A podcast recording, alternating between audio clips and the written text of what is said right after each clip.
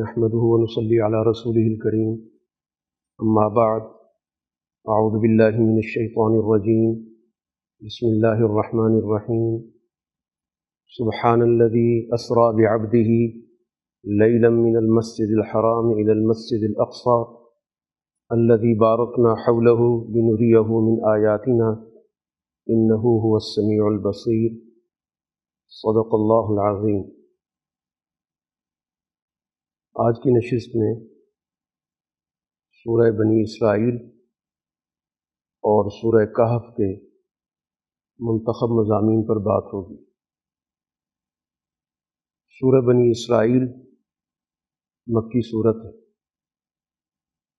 رسول اللہ صلی اللہ علیہ وسلم مکہ مکرمہ میں اللہ تعالیٰ کے پیغام کو منتقل کر رہے ہیں، اور اس جد و جہد میں آپ کو بہت ساری ابتلاعات اور آزمائشوں کا بھی سامنا ہے۔ رسول اللہ صلی اللہ علیہ وسلم کو خاندانی حوالے سے دو بہت بڑے معاون حاصل تھے۔ ایک آپ کی زوجہ محترمہ ام المومنین حضرت خدیجہ الکبریٰ رضی اللہ تعالی عنہ کا آپ کے ساتھ شروع دن سے ایک بہت بڑے معاون کا کردار رہا ہے۔ وہ ہر مشکل میں آپ کے ساتھ رہیں اور رسول اللہ صلی اللہ علیہ وسلم کے لیے بہت حوصلے اور تسلی کا باعث تھے۔ چنانچہ ابتدائے بعثت سے ہی رسول اللہ صلی اللہ علیہ وسلم کے ساتھ ان کے بہت اعلیٰ درجے کی مشاورت شامل تھی۔ اس لیے گھر سے باہر جو بھی رسول اللہ صلی اللہ علیہ وسلم کو مسائل درپیش تھے، جو بھی چیلنجز درپیش تھے، جب آپ گھر تشریف لاتے تو وہاں پر آپ کو اطمینان قلب حاصل ہوتا۔ دوسرے آپ کے بڑے معاون جو مکی زندگی میں تھے وہ آپ کے چچا ابو طالب تھے، جو رسول اللہ صلی اللہ علیہ وسلم کے لیے اس سماج میں ایک بڑے معاون کا کردار ادا کر رہے تھے، اور ان کی وجہ سے قریش مکہ کو کچھ نہ کچھ لحاظ یا پاس ہوتا تھا۔ یہ دونوں شخصیات ایک ہی سال میں یکے بعد دیگرے دنیا سے چلی گئی۔ اسی اس سال کو رسول اللہ صلی اللہ علیہ وسلم کی زندگی کا غم کا سال کہا جاتا ہے، عام الحزن۔ کہ رسول اللہ صلی اللہ علیہ وسلم کے لیے بظاہر جو دو سہارے تھے وہ دنیا سے چلے گئے، جس کی وجہ سے آپ کی مشکلات اور آپ کی آزمائشیں مزید بڑھ گئیں۔ اور پھر اس کے بعد رسول اللہ صلی اللہ علیہ وسلم نے مکہ کے لوگوں کے رویوں کو دیکھ کر ان کے ساتھ مسلسل رابطوں کے بعد، ان کے بدترین رد عمل کے بعد، آپ نے فیصلہ کیا کہ آپ طائف تشریف لے جائیں، شاید وہاں پر آپ کی بات کو سنا جائے۔ تو طائف کا سفر بھی آپ کی زندگی کا مشکل ترین سفر ہے۔ خود رسول اللہ صلی اللہ علیہ وسلم نے اس کا ذکر کیا۔ حضرت عائشہ صدیقہ رضی اللہ تعالی عنہ بیان کرتی ہیں کہ میں نے رسول اللہ صلی اللہ علیہ وسلم سے دریافت کیا کہ اللہ کے رسول، آپ کی زندگی میں احد سے زیادہ بھی کچھ سخت دن تھا، کیونکہ احد میں رسول اللہ صلی اللہ علیہ وسلم زخمی ہوئے، آپ کے دندان مبارک شہید ہوئے، آپ پہ بے ہوشی طاری ہوئی، جو خود پہنا ہوا تھا آہنی ٹوپی اس کی کڑیاں آپ کے سر میں چلی گئیں، تو بڑا مشکل وقت تھا۔ تو اس پس منظر میں حضرت عائشہ نے دریافت کیا کہ اس دن سے زیادہ مشکل دن بھی آپ کی زندگی میں آیا؟ تو آپ نے فرمایا کہ ہاں، وہ طائف کا دن تھا۔ رسول اللہ صلی اللہ علیہ وسلم حضرت زید بن ہارثہ کے ساتھ طائف تشریف لے گئے تھے، اور وہاں پر جا کر جب آپ نے اللہ کا پیغام پہنچایا تو جو ان لوگوں کا رد عمل تھا وہ نہایت ہی بھیانک تھا۔ رسول اللہ صلی اللہ علیہ وسلم پر نہ صرف آوازیں کسی گئیں، برا بلا کہا گیا، آپ پر پتھراؤ بھی ہوا اور بار بار پتھراؤ ہوا۔ جب آپ بیٹھ جاتے تھے دوبارہ آپ کو اٹھا دیا جاتا تھا۔ تو بہرحال ایک مشکل سفر تھا جس کو سفر طائف کہتے ہیں۔ تو گویا اس وقت رسول اللہ صلی اللہ علیہ وسلم پر زندگی کا سب سے کڑا وقت تھا کہ آپ کے دو ہمدرد دنیا سے چلے گئے اور پھر طائف کے سفر کے نتیجے میں ایک اور آپ پر ابتلا اور آزمائش تھی۔ تو اس پس منظر میں اللہ تعالیٰ کی طرف سے آپ کو اس سفر کا موقع دیا گیا جس کو ہم سفر معراج کہتے ہیں، کہ رسول اللہ صلی اللہ علیہ وسلم کی روحانیت اتنی ترقی کر گئی کہ اس کے نتیجے میں اب رسول اللہ صلی اللہ علیہ وسلم نے جو روحانیت کے باقی مدارج تھے وہ اس دنیا میں رہتے ہوئے طے کیے۔ چنانچہ اس سورہ کا جو آغاز ہے وہ اسی عظیم الشان واقعے کی طرف اشارہ ہے۔ سبحان الذی اسرا بعبدہ لیلا من المسجد الحرام الى المسجد الاقصیٰ، پاک ہے وہ ذات جو اپنے بندے کو راتوں رات مسجد حرام سے مسجد اقصیٰ لے گئی۔ تو یہ رسول اللہ صلی اللہ علیہ وسلم کا جو سفر ہے اس کا بنیادی مقصد یہ تھا کہ یہ بات واضح کر دی جائے کہ رسول اللہ صلی اللہ علیہ وسلم کی جو بعثت ہے وہ محض سرزمین حجاز تک نہیں، اس مشکل وقت میں جس میں بظاہر کچھ لوگوں کو یہ تاثر مل رہا ہے کہ رسول اللہ صلی اللہ علیہ وسلم کی یہ جد و جہد شاید سرزمین حجاز میں بھی مستقبل نہ دیکھ سکے، لیکن قرآن یہاں پر یہ ذکر کر رہا ہے کہ اس سفر کے ذریعے رسول اللہ صلی اللہ علیہ وسلم کو اگلی منزلوں سے آشنا کیا گیا، کہ آپ نہ صرف حجاز کے اندر بلکہ حجاز سے باہر جو علاقہ اس وقت رومیوں کے ماتحت سمجھا جاتا تھا، جو دنیا کی بہت بڑی طاقت تھی، تو گویا وہ علاقہ بھی آپ کو دکھا دیا گیا کہ آپ کا نظم مملکت، آپ کی حکومت نہ صرف حجاز میں قائم ہوگی بلکہ دنیا کے بین الاقوامی طاقتیں ختم ہو کر آپ کو اللہ تعالیٰ دنیا میں بین الاقوامی کردار عطا کرے گا۔ تو اس وجہ سے گویا یہ سفر بہت سے حوالوں سے بہت معنی خیز ہے، روحانی حوالوں سے تو ہے ہی، لیکن اس کے علاوہ اس کے سیاسی اور معاشرتی پہلو بھی موجود ہے۔ تو اس طرح گویا دو بہت بنیادی مراکز رسول اللہ صلی اللہ علیہ وسلم کے اس سفر سے جڑے، اور ان دونوں مراکز کی نسبت ملت ابراہیمی سے۔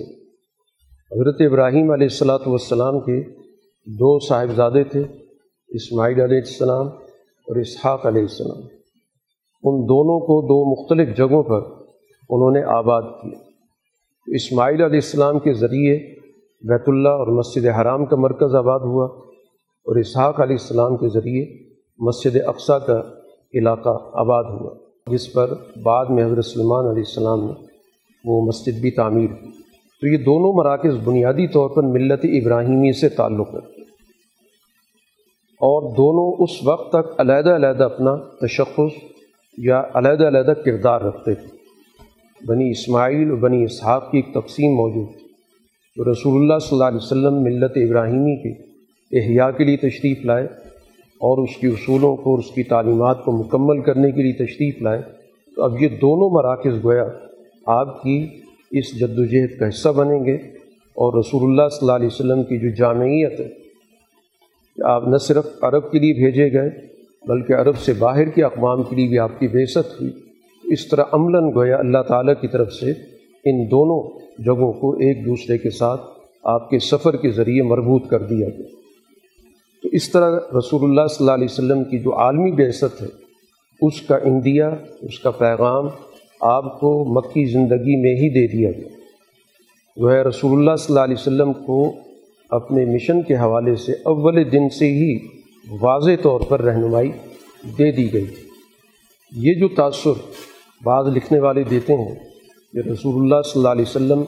مکہ مکرمہ میں صرف اور صرف وہاں کے لوگوں تک اللہ کا پیغام پہنچاتے رہے. آپ کی زندگی کا زیادہ سے زیادہ مشن یہ تھا کہ وہاں کے لوگ آپ کی بات کو قبول کر لیں. اس کے علاوہ آپ کی زندگی کا کوئی اور مقصد نہیں. یہ تو مدینہ میں جا کر رسول اللہ صلی اللہ علیہ وسلم نے حالات کو سازگار دیکھ کر حکومت قائم کر لی، اور اس کے بعد پھر جیسے جیسے حالات آپ کے سامنے آتے چلے گئے تو آپ اپنی حکمت عملی تبدیل کرتے رہے. لیکن مکی صورتوں کے اندر ہی بہت سی ایسی علامات موجود ہیں، بہت سی رہنمائی موجود ہے، جس سے پتہ چلتا ہے کہ رسول اللہ صلی اللہ علیہ وسلم کی بعثت محض قومی دائرے میں نہیں تھی، بلکہ وہ بعثت آپ کی عالمی نوعیت کی تھی. مسجد اقصیٰ کا قرآن نے ذکر کیا، الذی بارکنا حولہ لنریہ من آیاتنا. یہ بہت بابرکت ہے اس کا ماحول، ظاہری اعتبار سے بھی یہ بہت ہی سرسبز و شاداب علاقہ ہے، باغات کے اعتبار سے، پھلوں کے لحاظ سے، موسم کے لحاظ سے، اور باطنی طور پر بھی، معنوی طور پر بھی، کیونکہ بہت سے انبیاء علیہ الصلاۃ والسلام کا یہ مرکز رہا، وہاں پر وہ آئے. تو اس طرح روحانی طور پر بھی بابرکت جگہ ہے، اور اسی طرح ظاہری اور مادی طور پر بھی. مقصود اس سفر کا تھا لنریہ من آیاتنا، تاکہ ہم آپ کو اپنی نشانیاں، اپنی قدرت کے بہت سارے نمونے دکھا سکیں. خود رسول اللہ صلی اللہ علیہ وسلم کا یہ سفر جو راتوں رات میں ہوا، باقاعدہ خود ایک بہت بڑا نمونہ ہے اس بات کا کہ اتنا طویل سفر، جبکہ اس دور میں وسائل بھی بہت کم درجے کے تھے، لیکن آپ نے یہ سفر راتوں رات طے کیا. تو یہ گویا رسول اللہ صلی اللہ علیہ وسلم کی ایک بہت بڑی اس دنیا کے حوالے سے، دنیا کے مستقبل کے حوالے سے ترقیات کی نشاندہی ہے کہ مستقبل میں گویا اس دنیا میں انسانوں کے سفر کے وسائل نہایت تیز ہو جائیں گے. جیسے پہلے بھی اس موضوع پر بات ہوئی ہے کہ انبیاء علیہ الصلاۃ والسلام کے جو بھی بظاہر محیر العقول واقعات ہوتے ہیں یا جن کو معجزات کہا جاتا ہے، وہ در حقیقت انسانیت کی رہنمائی کا ذریعہ بنتے ہیں. ان کے ذریعے انسانیت کو مستقبل کے حوالے سے بہت ساری چیزوں پر غور کرنے کا اور پھر ان چیزوں کو عمل میں لانے کا موقع ملتا ہے. ان کو ایک سوچ مل جاتی ہے، ان کو آگے بڑھنے کا راستہ مل جاتا ہے. تو رسول اللہ صلی اللہ علیہ وسلم کے سفر کے ذریعے انسانیت کی جو مادی ترقی ہے یا سائنسی ترقی ہے، اس کے بہت سارے دروازے یہیں سے کھلتے ہیں کہ کس طرح رسول اللہ صلی اللہ علیہ وسلم نے مختصر سے وقت میں اس مسجد حرام سے مسجد اقصیٰ تک کا سفر کیا. اور پھر دوسرا حصہ جس کا قرآن نے یہاں ذکر نہیں کیا، جس کو معراج کہا جاتا ہے، جس کی زیادہ تفصیلات احادیث میں ہیں اور جن کی طرف اشارہ سورہ نجم کے اندر آ رہا ہے. یہاں پر قرآن نے صرف اسراء کا ذکر کیا، یعنی وہ سفر جو زمینی سفر تھا اور مسجد حرام سے مسجد اقصیٰ تک کا ہوا. اور اس سفر کے نتیجے میں رسول اللہ صلی اللہ علیہ وسلم کے لیے مستقبل کے بہت سارے امکانات واضح ہوئے، مستقبل کی حکمت عملی آپ کے سامنے آ گئی. اسی سفر کے دوران روایات کے مطابق آپ کا گزر مدینہ منورہ سے بھی ہوا، جو اس وقت تک یثرب کہلاتا تھا، اور اس بات کی بھی نشاندہی کی گئی تھی کہ یہ آپ کا مرکز بنے گا. تو اس طرح گویا کہ یہ سفر اپنے اندر بہت سارے واقعات اور مستقبل کے حوالے سے امکانات کو بتاتا ہے. اس سفر کے نتیجے میں مسلمانوں کے اندر ان کے حوصلے بہت بڑھ گئے، اور مکہ مکرمہ میں جو اس وقت مسلمانوں پر بہت زیادہ دباؤ تھا، بہت زیادہ جبر تھا، رسول اللہ صلی اللہ علیہ وسلم کے اس سفر کے ذریعے اور پھر اس سفر کے ذریعے جو کچھ آپ نے رہنمائی فراہم کی، وہ مختصر سی جماعت جو مکہ مکرمہ میں موجود تھی، اس کو ان واقعات کے ذریعے عملی رہنمائی بھی ملی، جن میں سے سب سے بڑی اور بنیادی چیز نمازوں کی وہ تفصیل ہے جن پر آج بھی عمل ہو رہا ہے. نماز شروع سے موجود رہی ہے، لیکن یہ پانچ وقت کا جو نظام ہے، اس کا خاص طور پر معراج کے واقعے سے تعلق ہے، اور اسی لیے رسول اللہ صلی اللہ علیہ وسلم نے نماز کو معراج المومنین کہا ہے. یہ تمام اہل ایمان کے لیے یہ نماز گویا ذریعہ بنتی ہے اس معراج کے فائدے کو حاصل کرنے کا جو رسول اللہ صلی اللہ علیہ وسلم نے اختیار کیا۔ تو گویا اس سفر کے ایک عمل میں تمام اہل ایمان کو شریک کر لیا گیا کہ ہر روز ہر مسلمان پانچ وقت گویا اس واقعے کی ایک یادگار اپنی زندگی میں لے کر آتا ہے، اور اس کو موقع ملتا ہے کہ وہ اپنا تعلق براہ راست اللہ تعالیٰ سے قائم کرے۔ اس سفر کے بعد اور اس سفر کے واقعات کے ذکر کے بعد مکہ مکرمہ میں ایک اور بحث شروع ہوئی، کیونکہ چرچا ہوا اس واقعے کا تو رسول اللہ صلی اللہ علیہ وسلم پر ایمان لانے والوں کے حوصلے بلند ہوئے، اور جو مخالفین تھے انہوں نے اس پر تنقید کرنے کی بھی کوشش کی کہ یہ کیسے ممکن ہے، اور رسول اللہ صلی اللہ علیہ وسلم کی صداقت کو محل بحث بنانے کی کوشش کی۔ اور حضرت ابوبکر صدیق رضی اللہ تعالیٰ عنہ کے حوالے سے کہ ان کو جو صدیق کا لقب ملا وہ اسی موقع پر کہ جب ان سے تذکرہ کسی شخص نے کیا کہ تمہارا نبی تو اب یہ بھی کہنے لگا، تو اس پہ انہوں نے کہا کہ میں اس بات کی تصدیق کرتا ہوں، کیونکہ جب ہم رسول اللہ صلی اللہ علیہ وسلم کے بارے میں اس بات کی تصدیق کر چکے ہیں کہ ہر روز ان کے پاس اللہ تعالیٰ کی طرف سے پیغام آتا ہے، وہی آتی ہے، وہ اس سے بڑی بات ہے جس کی ہم تصدیق کر چکے ہیں، یہ اس کے مقابلے میں اس درجے کی چیز نہیں ہے، تو بہرحال اگر آپ نے فرمایا تو ہم اس پر پوری طرح ایمان لاتے ہیں۔ اور یہ صرف حضرت ابوبکر رضی اللہ تعالیٰ عنہ کی ذات کا مسئلہ نہیں، حضرت ابوبکر رضی اللہ تعالیٰ عنہ کے ذریعے بہت سے لوگ دائرہ اسلام میں شامل ہوئے، تو گویا وہ پوری جماعت تصدیق کرنے والی تھی۔ حضرت عثمان رضی اللہ تعالیٰ عنہ حضرت ابوبکر کی وجہ سے دائرہ اسلام میں آئے، حضرت طلحہ آئے، حضرت زبیر آئے، حضرت بلال ان کی وجہ سے آزاد ہوئے، اور اس طرح بہت سارے وہ لوگ جو غلام تھے، مرد و زن، وہ سب کے سب گویا اس جماعت میں شامل تھے۔ تو ان سب نے گویا اس واقعے کی تصدیق کی، اور تصدیق کا مطلب یہی ہے کہ اس کے ذریعے گویا انہیں رسول اللہ صلی اللہ علیہ وسلم کی صداقت پر جو ایمان تھا اس میں مزید اضافہ ہو گیا، اور مستقبل کے حوالے سے ان کے سامنے امکانات مزید واضح ہو گئے کہ مستقبل میں رسول اللہ صلی اللہ علیہ وسلم کو اللہ تعالیٰ جلد ہی غلبہ عطا کرنے والا ہے۔ اس لیے سورہ کے اندر بہت سارے اشارات موجود ہیں جس میں مستقبل کی حکمت عملی کا اندازہ ہوتا ہے۔ اب چونکہ مسجد اقصیٰ کا ذکر ہوا ہے تو مسجد اقصیٰ اس وقت بنی اسرائیل کا مرکز سمجھا جاتا تھا، کیونکہ وہیں پر بنی اسرائیل سے تعلق رکھنے والے انبیاء آتے رہے، اس لیے ان کے ہاں اس کی قبلے کی حیثیت تھی۔ رسول اللہ صلی اللہ علیہ وسلم نے گویا اس موقع پر جب آپ سفر معراج سے واپس تشریف لائے تو آپ نے جب نمازوں کا اہتمام کیا تو اس میں آپ نے بیت المقدس کے قبلہ ہونے کو بھی متعین کیا۔ کسی رسول اللہ صلی اللہ علیہ وسلم بیت اللہ اس سمت کھڑے ہوتے تھے جس سمت میں مسجد اقصیٰ موجود تھی، یعنی آپ کے سامنے بیت اللہ ہوتا تھا اور اس سے اگلی سمت مسجد اقصیٰ کی ہوتی تھی۔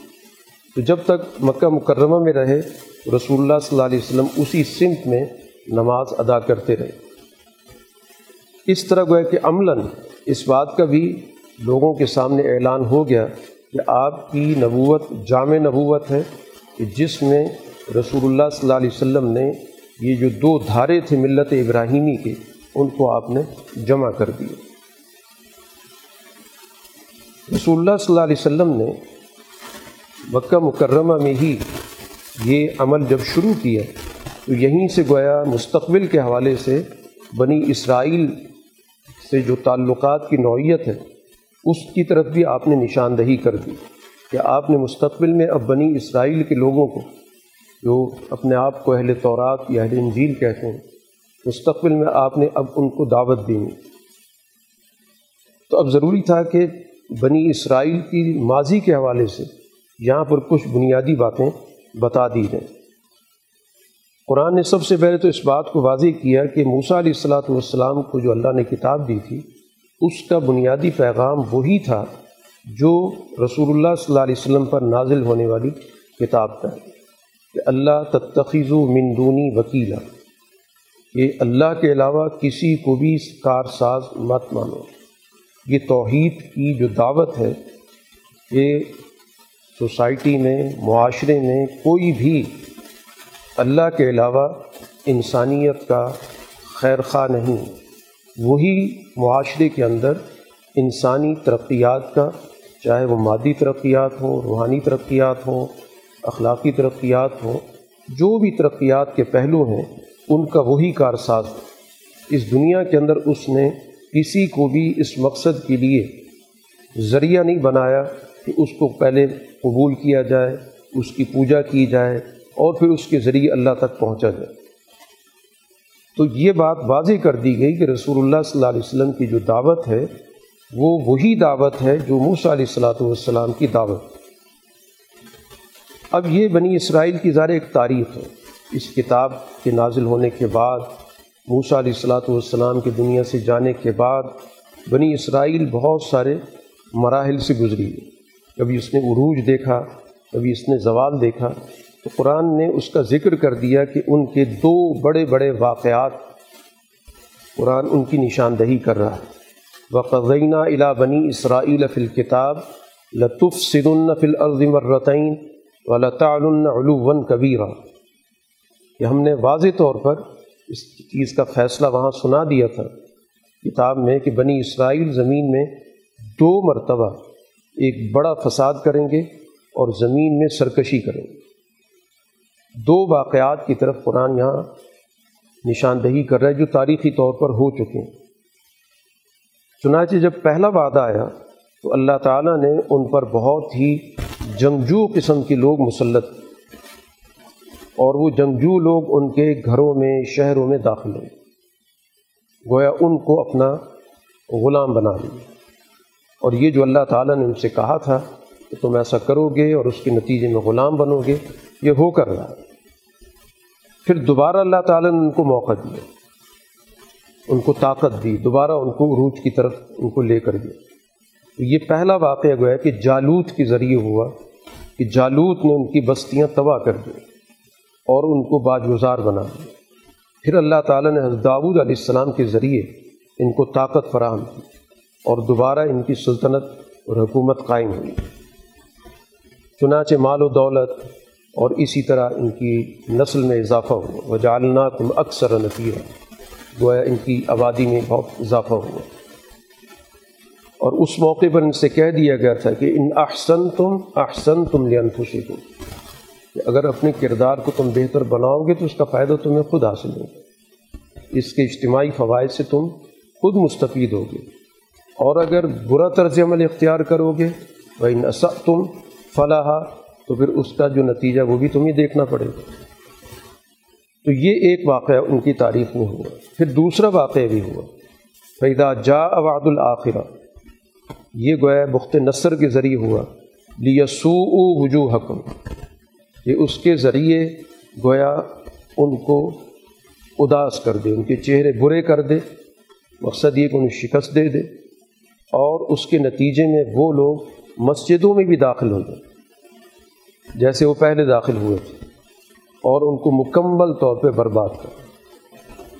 یہ دو واقعات قرآن حکیم نے ذکر کیے۔ اب تاریخی اعتبار سے یقیناً یہ بحث ہے کہ یہ دو واقعات،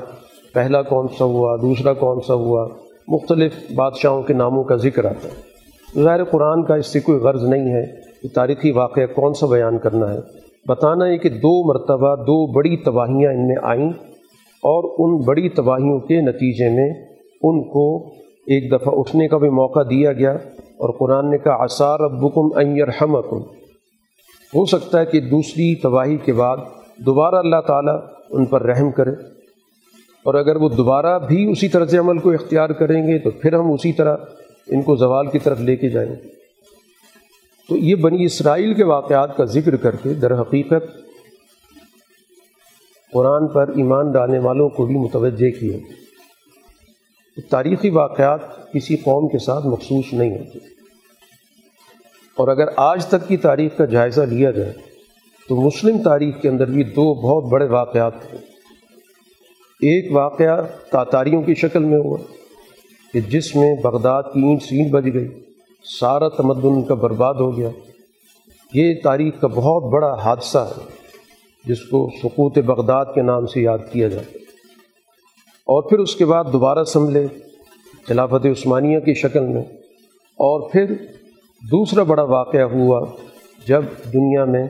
یہ یورپ کا نو آبادیاتی نظام مسلط ہوا اور مسلمانوں کا سارا نظام ختم کر دیا گیا، جس کی آخری نشانی خلافت عثمانیہ تھی جس کو تباہ کر دیا گیا، تو گویا قرآن واقعات کے ذریعے در حقیقت اپنے سننے والوں کو متوجہ کر رہا ہے کہ وہ اس تاریخ سے عبرت حاصل کریں۔ بنی اسرائیل کی اگر تاریخ سے انہیں عبرت حاصل نہ کی تو ظاہر نتائج اس سے مختلف نہیں ہوں گے، اور بدقسمتی سے ایسا ہی ہوا۔ اب اس پوری تاریخی واقعات کے بعد قرآن اپنا تعارف کرا رہا ہے کہ قرآن کس لیے آیا۔ قرآن رہنمائی دیتا ہے اس راستے کی جو راستہ بالکل درست، وہ راستہ جس کے اندر کسی قسم کا ٹیڑھ نہیں ہے، جس میں کسی قسم کی کجی نہیں ہے۔ یعنی زندگی کے جتنی بھی شعبے ہیں ان تمام شعبوں میں وہ توازن قائم کرتا ہے۔ ایسا نہیں ہے کہ وہ صرف روحانیت کی طرف اس کا رجحان ہو اور مادیات کو اس نے نظر انداز کر دیا ہو، یا مادیات پہ اس نے توجہ دی روحانیت کو اس نے ختم کر دیا ہو، یا اسی طرح معیشت پہ بات کی ہو تو اخلاقیات کو نظر انداز کر دیا ہو، یا اخلاقیات پہ بات کی ہو تو معیشت اور معاشرت کو ایک طرف کر دیا ہو۔ تو اقوام کہا جاتا ہے جو بالکل سیدھا ہوتا ہے، جس میں کسی قسم کا ٹیڑھ نہیں ہوتا۔ اور اس کے بعد جو اس ہدایت پہ عمل کرے گا، یعنی اس ہدایت کو پھر عملی شکل جو بھی دیں گے، قرآن نے ان کو بشارت دی ہے کہ وہ بشر المؤمنین الذین یعملون الصالحات ان لہم اجرا کبیرا، کہ جو بھی اس راستے پر اچھے انداز سے اس کی عملی تشکیل کریں گے۔ اور اجتماعیت کو یہاں مخاطب کیا گیا، المومنین یعنی جو پورا اجتماع مومنین ہے، وہ اجتماعیت جب عمل صالح کو اختیار کرے گی تو عمل صالح وہی کہلاتا ہے جو قرآن کے منشا کو پورا کرے، جو قرآن کا تقاضا ہے اس تقاضے کو جو عمل بھی پورا کرتا ہے وہ عمل صالح ہے۔ تو ان لہم اجرا کبیرا، اس کا بہت بڑا اجر ہوگا۔ اور اجر کا لفظ ظاہر ہے کہ قرآن اور حدیث کی زبان میں اس کا دائرہ اس دنیا سے شروع ہوتا ہے اور اس دنیا کے بعد کے جہان تک محیط، اس کا دائرہ صرف کسی ایک جہان تک نہیں ہے۔ اور جو آخرت کا انکار کرنے والے ہیں تو ان کے لیے دردناک عذاب ہے۔ تو گویا آخرت کا ایک تصور کہ جس میں انسانی اعمال کا مکمل جانچ پرکھ کا ایک نظام، کہ جس میں تمام تفصیلات، تمام جزیات، انسانوں کے تمام خیالات، نیتیں، ہر چیز کا وہاں پر ایک تفصیلی نظام موجود ہے مکافات عمل کا۔ اس کے لیے اللہ تعالیٰ نے وہ جہان رکھا ہے تاکہ اس دنیا میں جو چیزیں مجموعی طور پر رہ جاتی ہیں، انفرادی طور پر رہ جاتی ہیں، تو پھر ایک تفصیلی جگہ ہونی چاہیے کہ جہاں پر ہر شخص کو اس کے اچھے اعمال کا اجر مل سکے اور اس کے برے اعمال کی جواب دہی ہو سکے۔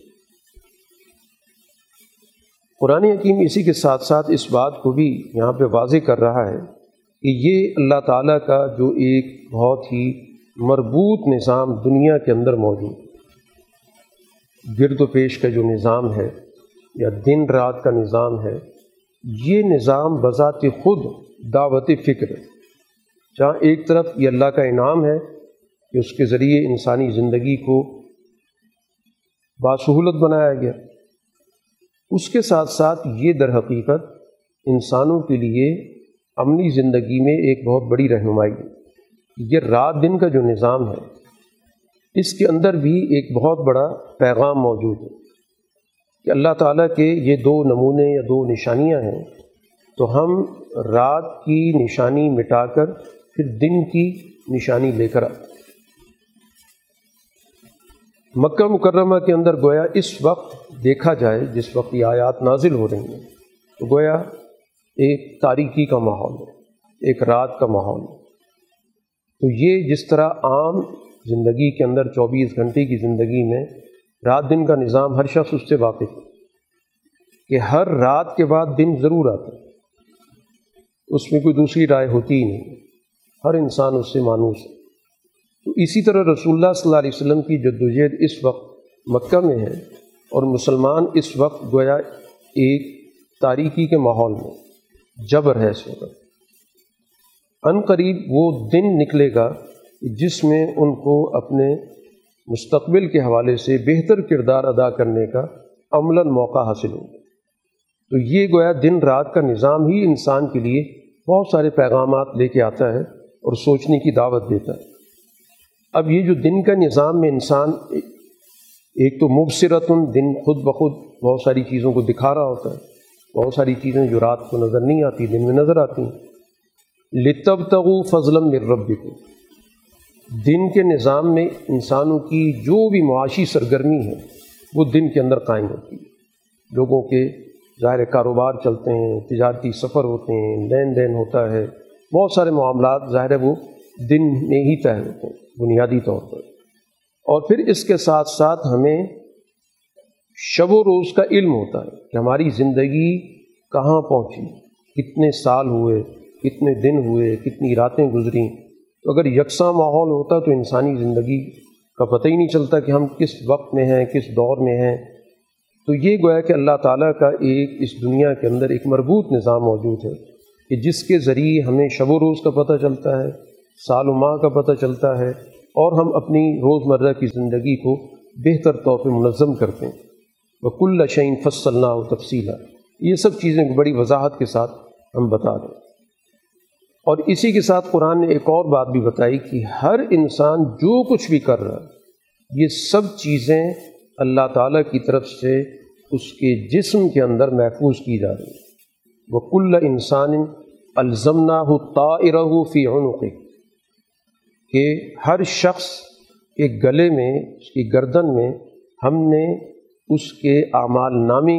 کی جو بنیاد ہے وہ لٹکا دی. اب قرآن نے ایک گلے کا اس لیے ذکر کیا کہ انسانی زندگی کے اندر ظاہر ہے کہ جو جتنی بھی حیات ہے اس میں گردن بنیادی اہمیت رکھتی ہے. انسان کا ہاتھ علیحدہ ہو جائے زندہ رہ سکتا ہے, ٹانگ علیحدہ ہو جائے زندہ رہ سکتا ہے, لیکن اگر گردن ہی اس کی علیحدہ ہو جائے تو زندگی ختم ہو جاتی ہے. تو انسانی زندگی کے گویا اس پہ بہت اس کی بنیادی اس کا جو بقا ہے وہ گردن پر ہے. تو بتایا گیا کہ انسان کی جو زندگی کے جو بھی اعمال ہوں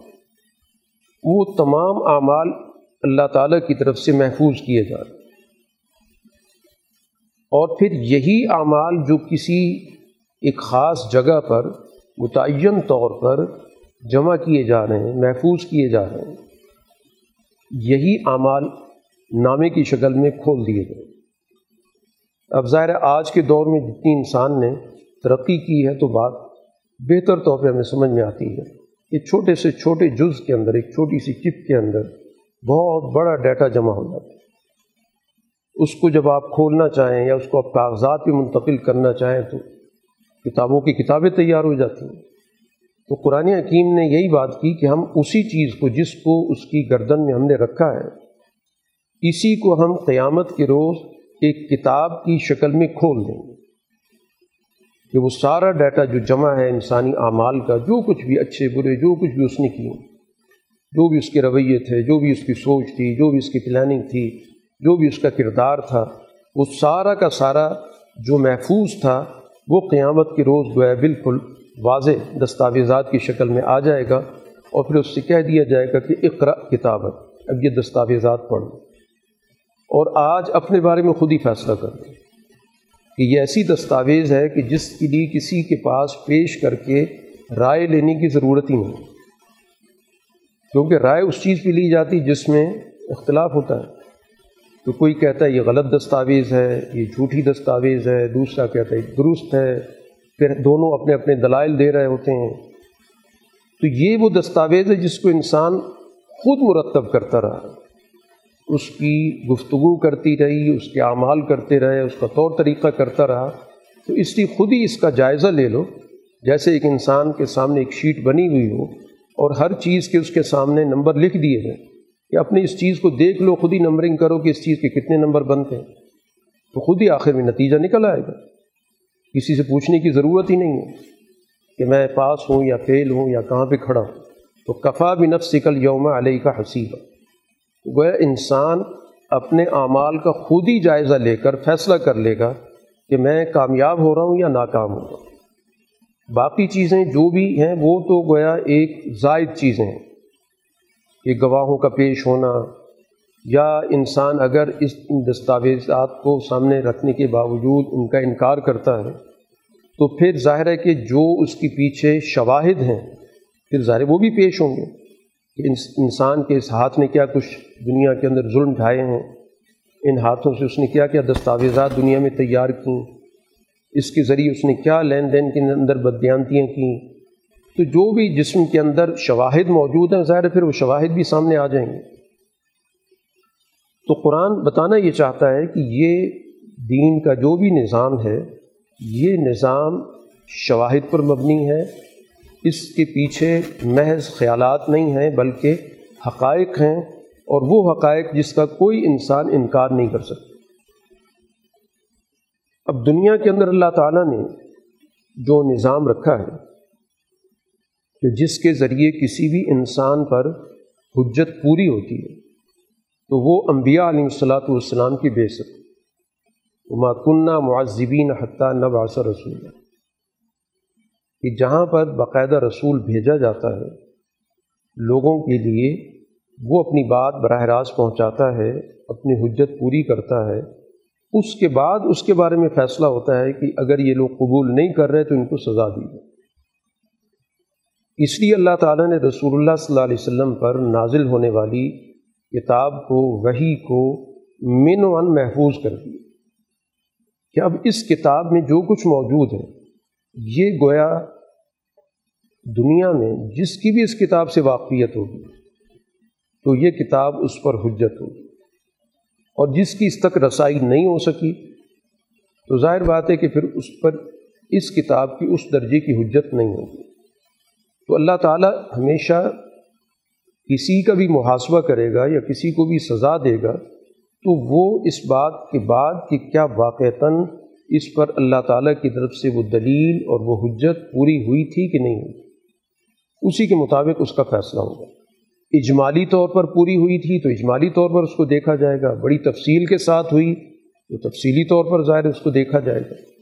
اس لیے جو لوگ خود رسول اللہ صلی اللہ علیہ وسلم کے سامنے موجود تھے، براہ راست مخاطب تھے، اور انہوں نے آپ کی بات نہیں مانی تو ظاہر ان کی ان پر حجت پوری ہونے میں تو کوئی کلام ہی نہیں ہے، وہاں تو دوسرا راستہ ہی نہیں، تو اس لیے ان کی سزا سب سے زیادہ ہوگی، اس لیے کہ ان کے سامنے ایک واقعی مشاہدے میں ایک دلیل موجود تھی اور جس نے ہر لحاظ سے ان کو اطمینان کرایا، جس میں کسی قسم کا کوئی شک و شبہ نہیں۔ تو اس لحاظ سے جس پر جتنی حجت پوری ہوتی جائے گی اسی لحاظ سے ظاہر اس پر سزا کی نوعیت ہوگی۔ قرآن حکیم کا پیغام چونکہ معاشرے کے حوالے سے ہے، پورے ایک اجتماع کے حوالے سے ہے، تو اب یہ سوسائٹی پر جب زوال آتا ہے تو اس زوال کا سب سے بڑا سبب کون سا طبقہ ہوتا ہے؟ کیا عام آدمی ہوتا ہے؟ جیسے کہہ دیا جاتا ہے کہ عام آدمی چونکہ مجرم ہے، عام آدمی جھوٹا ہے، عام آدمی بددیانت ہے، تو اس وجہ سے معاشرے میں زوال ہے۔ قرآن حکیم یہ کہتا ہے کہ وَإِذَا أَرَدْنَا أَن نُهْلِكَ قَرْيَةً أَمَرْنَا مُتْرَفِي، کہ جب کوئی اجتماع کوئی معاشرہ تباہ ہوتا ہے تو سب سے پہلے جو اس سوسائٹی کے اندر سب سے مؤثر طبقہ ہوتا ہے، جس کے پاس وسائل ہوتے ہیں، جس کا وہاں پر بڑا بنیادی کردار ہوتا ہے،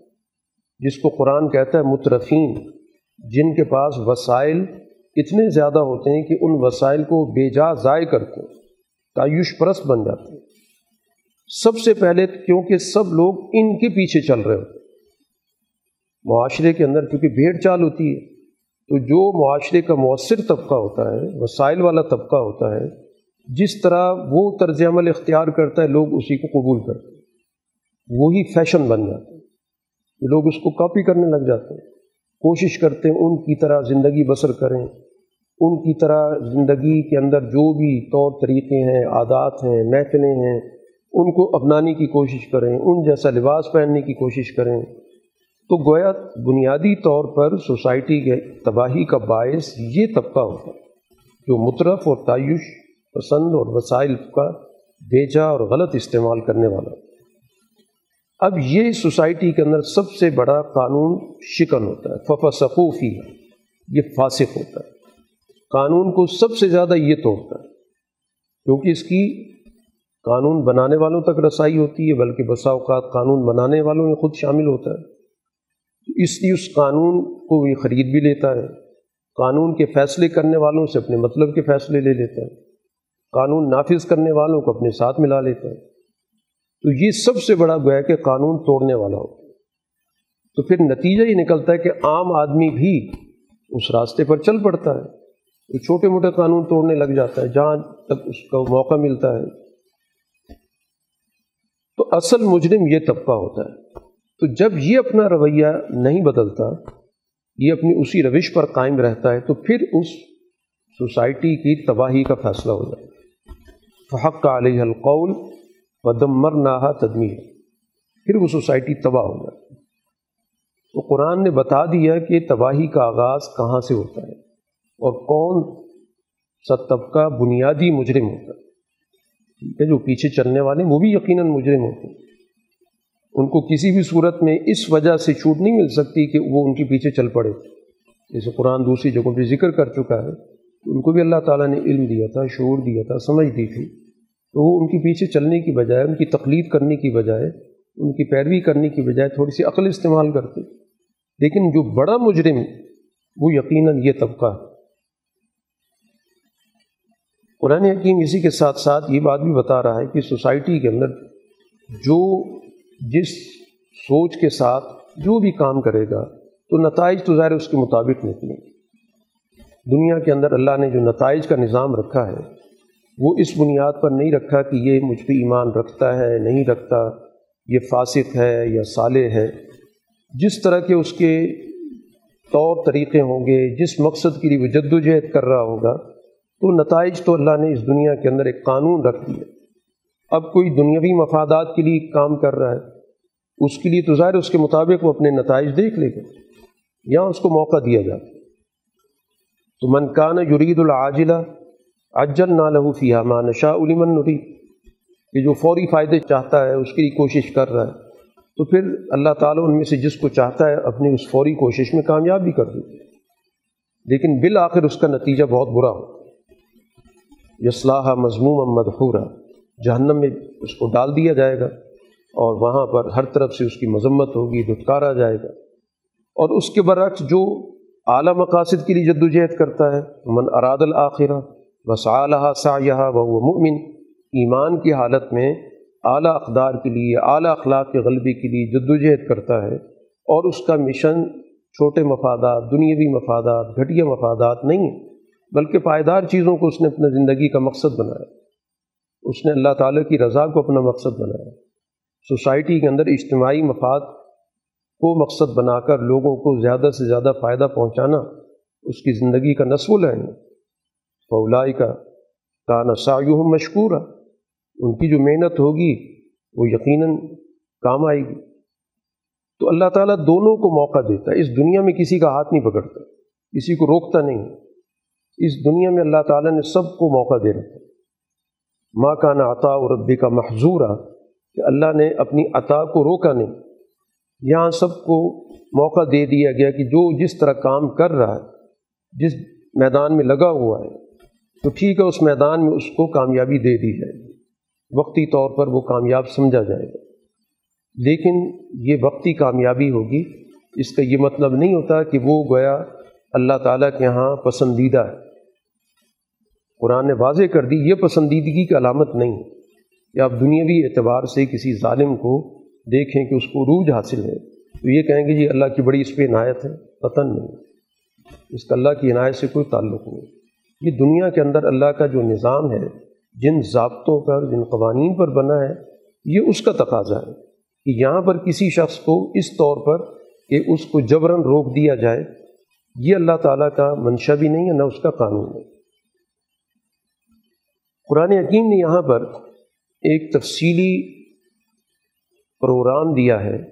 جو کہ ابھی قرآن نے تورات کا بھی حوالہ دیا اور رسول اللہ صلی اللہ علیہ وسلم اس دنیا کے اندر اللہ تعالیٰ کی طرف سے وحی لے کر آنا، تو تمام انبیاء کے جو بنیادی اہداف یا بنیادی مقاصد ہوتے ہیں وہ بنیادی طور پر ایک دوسرے سے مختلف نہیں ہوتے۔ اگر کوئی اختلاف ہوتا ہے وہ حالات و واقعات کا ہوتا ہے، یا اس دور کے جو لوگوں کی سوچ ہوتی ہے، رویے ہوتے ہیں، اس کی وجہ سے شریعت کے کچھ احکام کے اندر تبدیلی ہوتی ہے، لیکن جو بنیادی سوچ ہوتی ہے وہ تمام انبیاء کی، ان کی شریعتوں کی، ان کی کتابوں کی ایک جیسی ہوتی ہے۔ چنانچہ یہاں پر ایک فہرست ہے ان کاموں کی جن کو کرنے کا حکم دیا گیا اور ان کاموں کی جن سے روکا گیا، یعنی اور یہ سارے معاملات بنیادی طور پر اجتماعی ہیں۔ اب چونکہ دینی اجتماع کی جو اساس ہوتی ہے وہ توحید ہوتی ہے کہ قوانین کے اندر کسی اور کی شراکت نہیں ہو سکتی۔ یہ تو ہو نہیں سکتا کہ مذہبی قانون کسی کا چلے اور سماجی قانون کسی اور کا ہو۔ اس لیے توحید کے موضوع کو تو سب سے بنیادی اور اساسی حیثیت میں سب سے پہلے ذکر کیا جاتا ہے کہ لا تجعل مع اللہ الہا آخر، کہ اللہ کے ساتھ کسی اور کو حاکم مت بناؤ، ورنہ نتیجہ یہ نکلے گا کہ مذموماً مخذولا، یہ تمہاری مذمت ہوتی رہے گی اور تم رسوا ہوگے۔ کیونکہ جب آدمی دو مراکز میں تقسیم ہو جائے تو پھر نتیجہ یہ نکلتا کہ پھر کسی بھی شخص کے دو باس بن جائے تو کسی کی نظر میں یہ معتبر نہیں ہوگا، وہ کہے گا بڑا نکمہ آدمی، کام ہی نہیں کرتا، حالانکہ وہ دونوں کے کام میں لگا رہتا ہے، اس کے بھی کام کرتا ہے، اس کے بھی کام کرتا ہے، لیکن دونوں کے ہاں اس کو پھٹکار ملتی ہے۔ اس لیے کہ ہر ایک سمجھتا ہے کہ شاید میرے ساتھ اتنا مخلص نہیں ہے تو دوسری کے لیے زیادہ کام کرتا ہے، میری بات پہ توجہ نہیں دیتا، دوسری کی بات پہ توجہ دیتا۔ تو یہ تو ایک گویا کہ قابل فہم بات ہے۔ اس لیے قرآن حکیم نے کہا کہ ایک مرکز صرف اللہ کی ذات کا مانو، ورنہ بصورت دیگر یہی ہوگا کہ ہر جگہ سے تمہیں پھٹکار ملے گی۔ اس لیے اللہ کا فیصلہ ہے کہ اللہ کے علاوہ کسی کی بندگی مت کرو۔ اس کے بعد سارے یہاں پر جو ضابطے بتائے گئے وہ سب کے سب اجتماعی اور معاشرتی ہیں۔ انسانی اجتماع کا جو سب سے پہلا ادارہ ہے وہ ظاہر آئلی ہے، والدین سے انسانی زندگی کا آغاز ہوتا ہے، اجتماعی زندگی کا تو بالوالدین احسانہ، اور یہاں پر بڑی تفصیل کے ساتھ قرآن حکیم نے اس پر گفتگو کی ہے۔ والدین کے ساتھ حسن سلوک کا موضوع تو قرآن نے بہت ساری جگہوں پہ ذکر کیا، لیکن یہاں پر ایک تفصیلی گفتگو کی گئی خاص طور پر کہ والدین کو کس وقت اپنی اولاد کے حوالے سے زیادہ حسن سلوک کی ضرورت ہوتی ہے۔ وہ جب انسان ضعیف ہو جاتا ہے، بڑھاپے کو پہنچ جاتا ہے۔ اس لیے قرآن نے کہا کہ دونوں یا دونوں میں سے کوئی بھی بڑھاپے کو پہنچ جائے تو قرآن نے یہاں پر بڑی جسے تفصیلی رہنمائی کہتے ہیں وہ دی کہ فلا تقل لہما اف، کہ تمہاری زبان پر یہ اف کا کلمہ بھی نہیں آنا چاہیے۔ تو اف سے مراد یہ ہے کہ جب انسان کسی چیز سے زچ آ جاتا ہے تو بے ساختہ اس کی زبان پر کوئی کلمہ آ جاتا ہے یا کوئی آواز آ جاتی ہے، تو عربی زبان کے اندر اس کے لیے اف کا لفظ استعمال ہوتا ہے۔ تو ہر زبان کے اندر ظاہر کچھ نہ کچھ الفاظ ہوتے ہیں جو غیر اختیاری ہوتے ہیں اور جو گویا اس ماحول سے بیزاری کا اظہار ہوتے ہیں۔ تو قرآن نے کہا کہ یہ کلمہ یا یہ آواز یا یہ لفظ بھی زبان پر نہیں آنا چاہیے۔ اور جھڑکنے کا معاملہ قرآن نے ویسے کہہ دیا کہ اس کی گنجائش نہیں ہے، اور ان کے ساتھ اعزاز کے ساتھ گفتگو کرو، یعنی جیسے تیسی بھی ان کی طرف سے نوعیت ہے تو رد عمل کی سوچ نہیں ہونی چاہیے۔ ہر صورت میں تمہارا کام قول کریم ہے، اور ان کے سامنے اپنے آپ کو جھکا کے رکھو اور ان کے لیے ہمیشہ دعا کرو، رب ارحمہما کما ربیانی صغیرا، کہ بچپن سے جیسے انہوں نے میری تربیت کی مجھے اس قابل بنایا کہ اب میں ایک مکمل انسان ہوں، معاشرے میں کردار ادا کرتا ہوں، معاملات کو دیکھتا ہوں۔ تو یہ ساری تربیت جہاں سے مجھے ملی ہے وہ ظاہر والدین نے دی ہے، مجھے بچپن سے لے کر مجھے یہاں تک پہنچایا، تو اللہ ان پر اسی طرح رحم کرے۔ اب یہ کہ اللہ تعالیٰ تمہارے دلوں کو جانتا ہے، تمہارے دل کی کیا کیفیت ہے، تو ظاہر ہے کہ اگر وہ اچھی ہوگی تو پھر تمہیں اس پہ اجر و ثواب بھی ملے گا۔ مزید دائرہ بڑھتا ہے کہ حقوق قرابت داروں کی بھی ہیں، ان لوگوں کی بھی ہیں جن کے پاس وسائل نہیں ہیں، یا اسی طرح وہ آدمی جو کسی اجنبی ماحول میں چلا گیا، مسافر ہے، جہاں جان پہچان ہی نہیں ہے اور اس کو ضرورت پیش آ رہی ہے تعاون کی، تو تعاون باہمی کا ماحول یا معاشرہ بنانا یہ دین کی بنیادی تعلیمات کا حصہ ہے۔ اور اس کے بعد ولا تبذر تبذیرہ، وسائل کو بیجا ضائع مت کرو۔ کوئی یہ بات بتا دی گئی کہ یہ وسائل انسانوں کے پاس امانت ہے، یہ ملکیت کا وہ تصور نہیں ہے جو دنیا کے نظاموں میں پایا جاتا ہے۔ وہ یہ ہے کہ یہ میری چیز ہے، جیسے چاہے میں اس کو خرچ کروں، ضائع کروں، آگ لگاؤں، ڈبو دوں، جو سرمایہ داری نظام کے اندر پائی جاتی ہے۔ اسی وجہ سے وہاں پر مرنے والا اپنے اثاثے جانوروں کے نام بھی کر جاتا ہے، یہ کتے کے نام ہے، یہ بلی کے نام ہے، میری چیز ہے،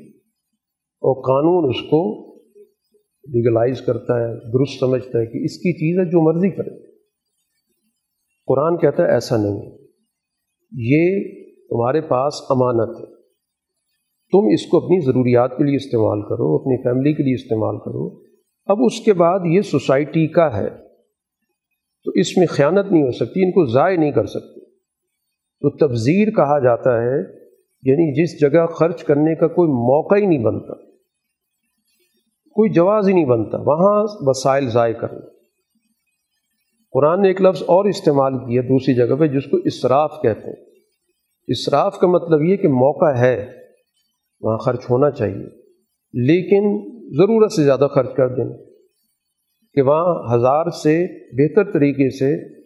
ہم نتائج لے سکتے تھے ایک ہزار روپے سے، اور ہم نے وہاں پر دس ہزار خرچ کر دی، وہ اسراف۔ اور ایک موقع ہی نہیں بنتا تھا، وہاں جواز ہی کوئی نہیں بنتا تھا، ایک روپے کا بھی جواز نہیں بنتا، تو وہاں وسائل جب لٹائے جائیں گے تو وہ تبذیر ہے۔ اور اس لیے قرآن نے کہا کہ اس طرح مال و دولت کو ضائع کرنے والے جو لوگ ہیں یہ اخوان الشیاطین، وہ شیطان کے بھائی ہیں۔ تو یہ شیطان کا مشن ہے کہ وسائل کو ضائع کر کے سوسائٹی کے اندر بھوک پیدا کی جائے، سوسائٹی کے اندر غربت پیدا کی جائے، کیونکہ ظاہر ہے یہی وسائل ہیں جو سوسائٹی کے کام آتے ہیں۔ اللہ تعالیٰ نے اس دنیا کے اندر نظام اسی طرح کا رکھا کہ جو وسائل جس کے پاس زائد ہیں وہ اس لیے کہ سوسائٹی کو دیے جائیں، ان کو نہ دے کر گویا وہ پوری سوسائٹی کا نقصان کر رہا ہے۔ تو شیطان کا کام ہی یہی ہے، جو قرآن دوسری جگہ پہ ذکر کر چکا ہے، یعیدکم الفقر، یہ فقر و فاقے سے لوگوں کو ڈراتا ہے۔ اسی طرح قرآن حکیم نے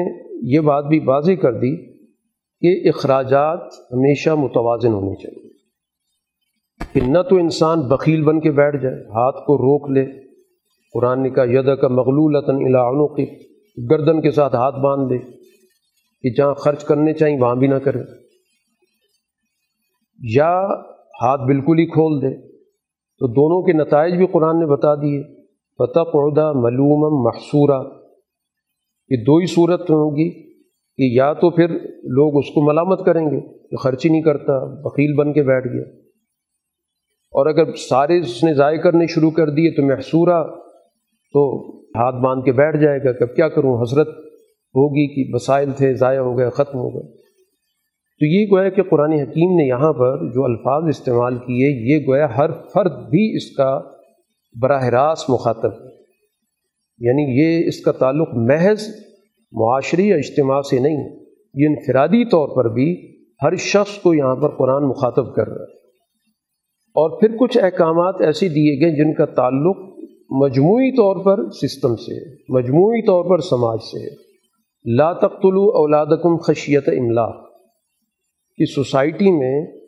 بھوک کے خوف سے اولاد کو قتل مت کرو، کہ انسان بسا اوقات سرمایہ پرستی اس کے اندر اتنی آ جاتی ہے کہ اپنے وسائل کو اپنے لیے استعمال کرنا ضروری سمجھتا ہے، تو اولاد سے بھی اس کا تعلق ٹوٹ جاتا ہے، اور یہ سمجھتا ہے کہ ان وسائل میں یہ اولاد شریک ہو سکتی ہے،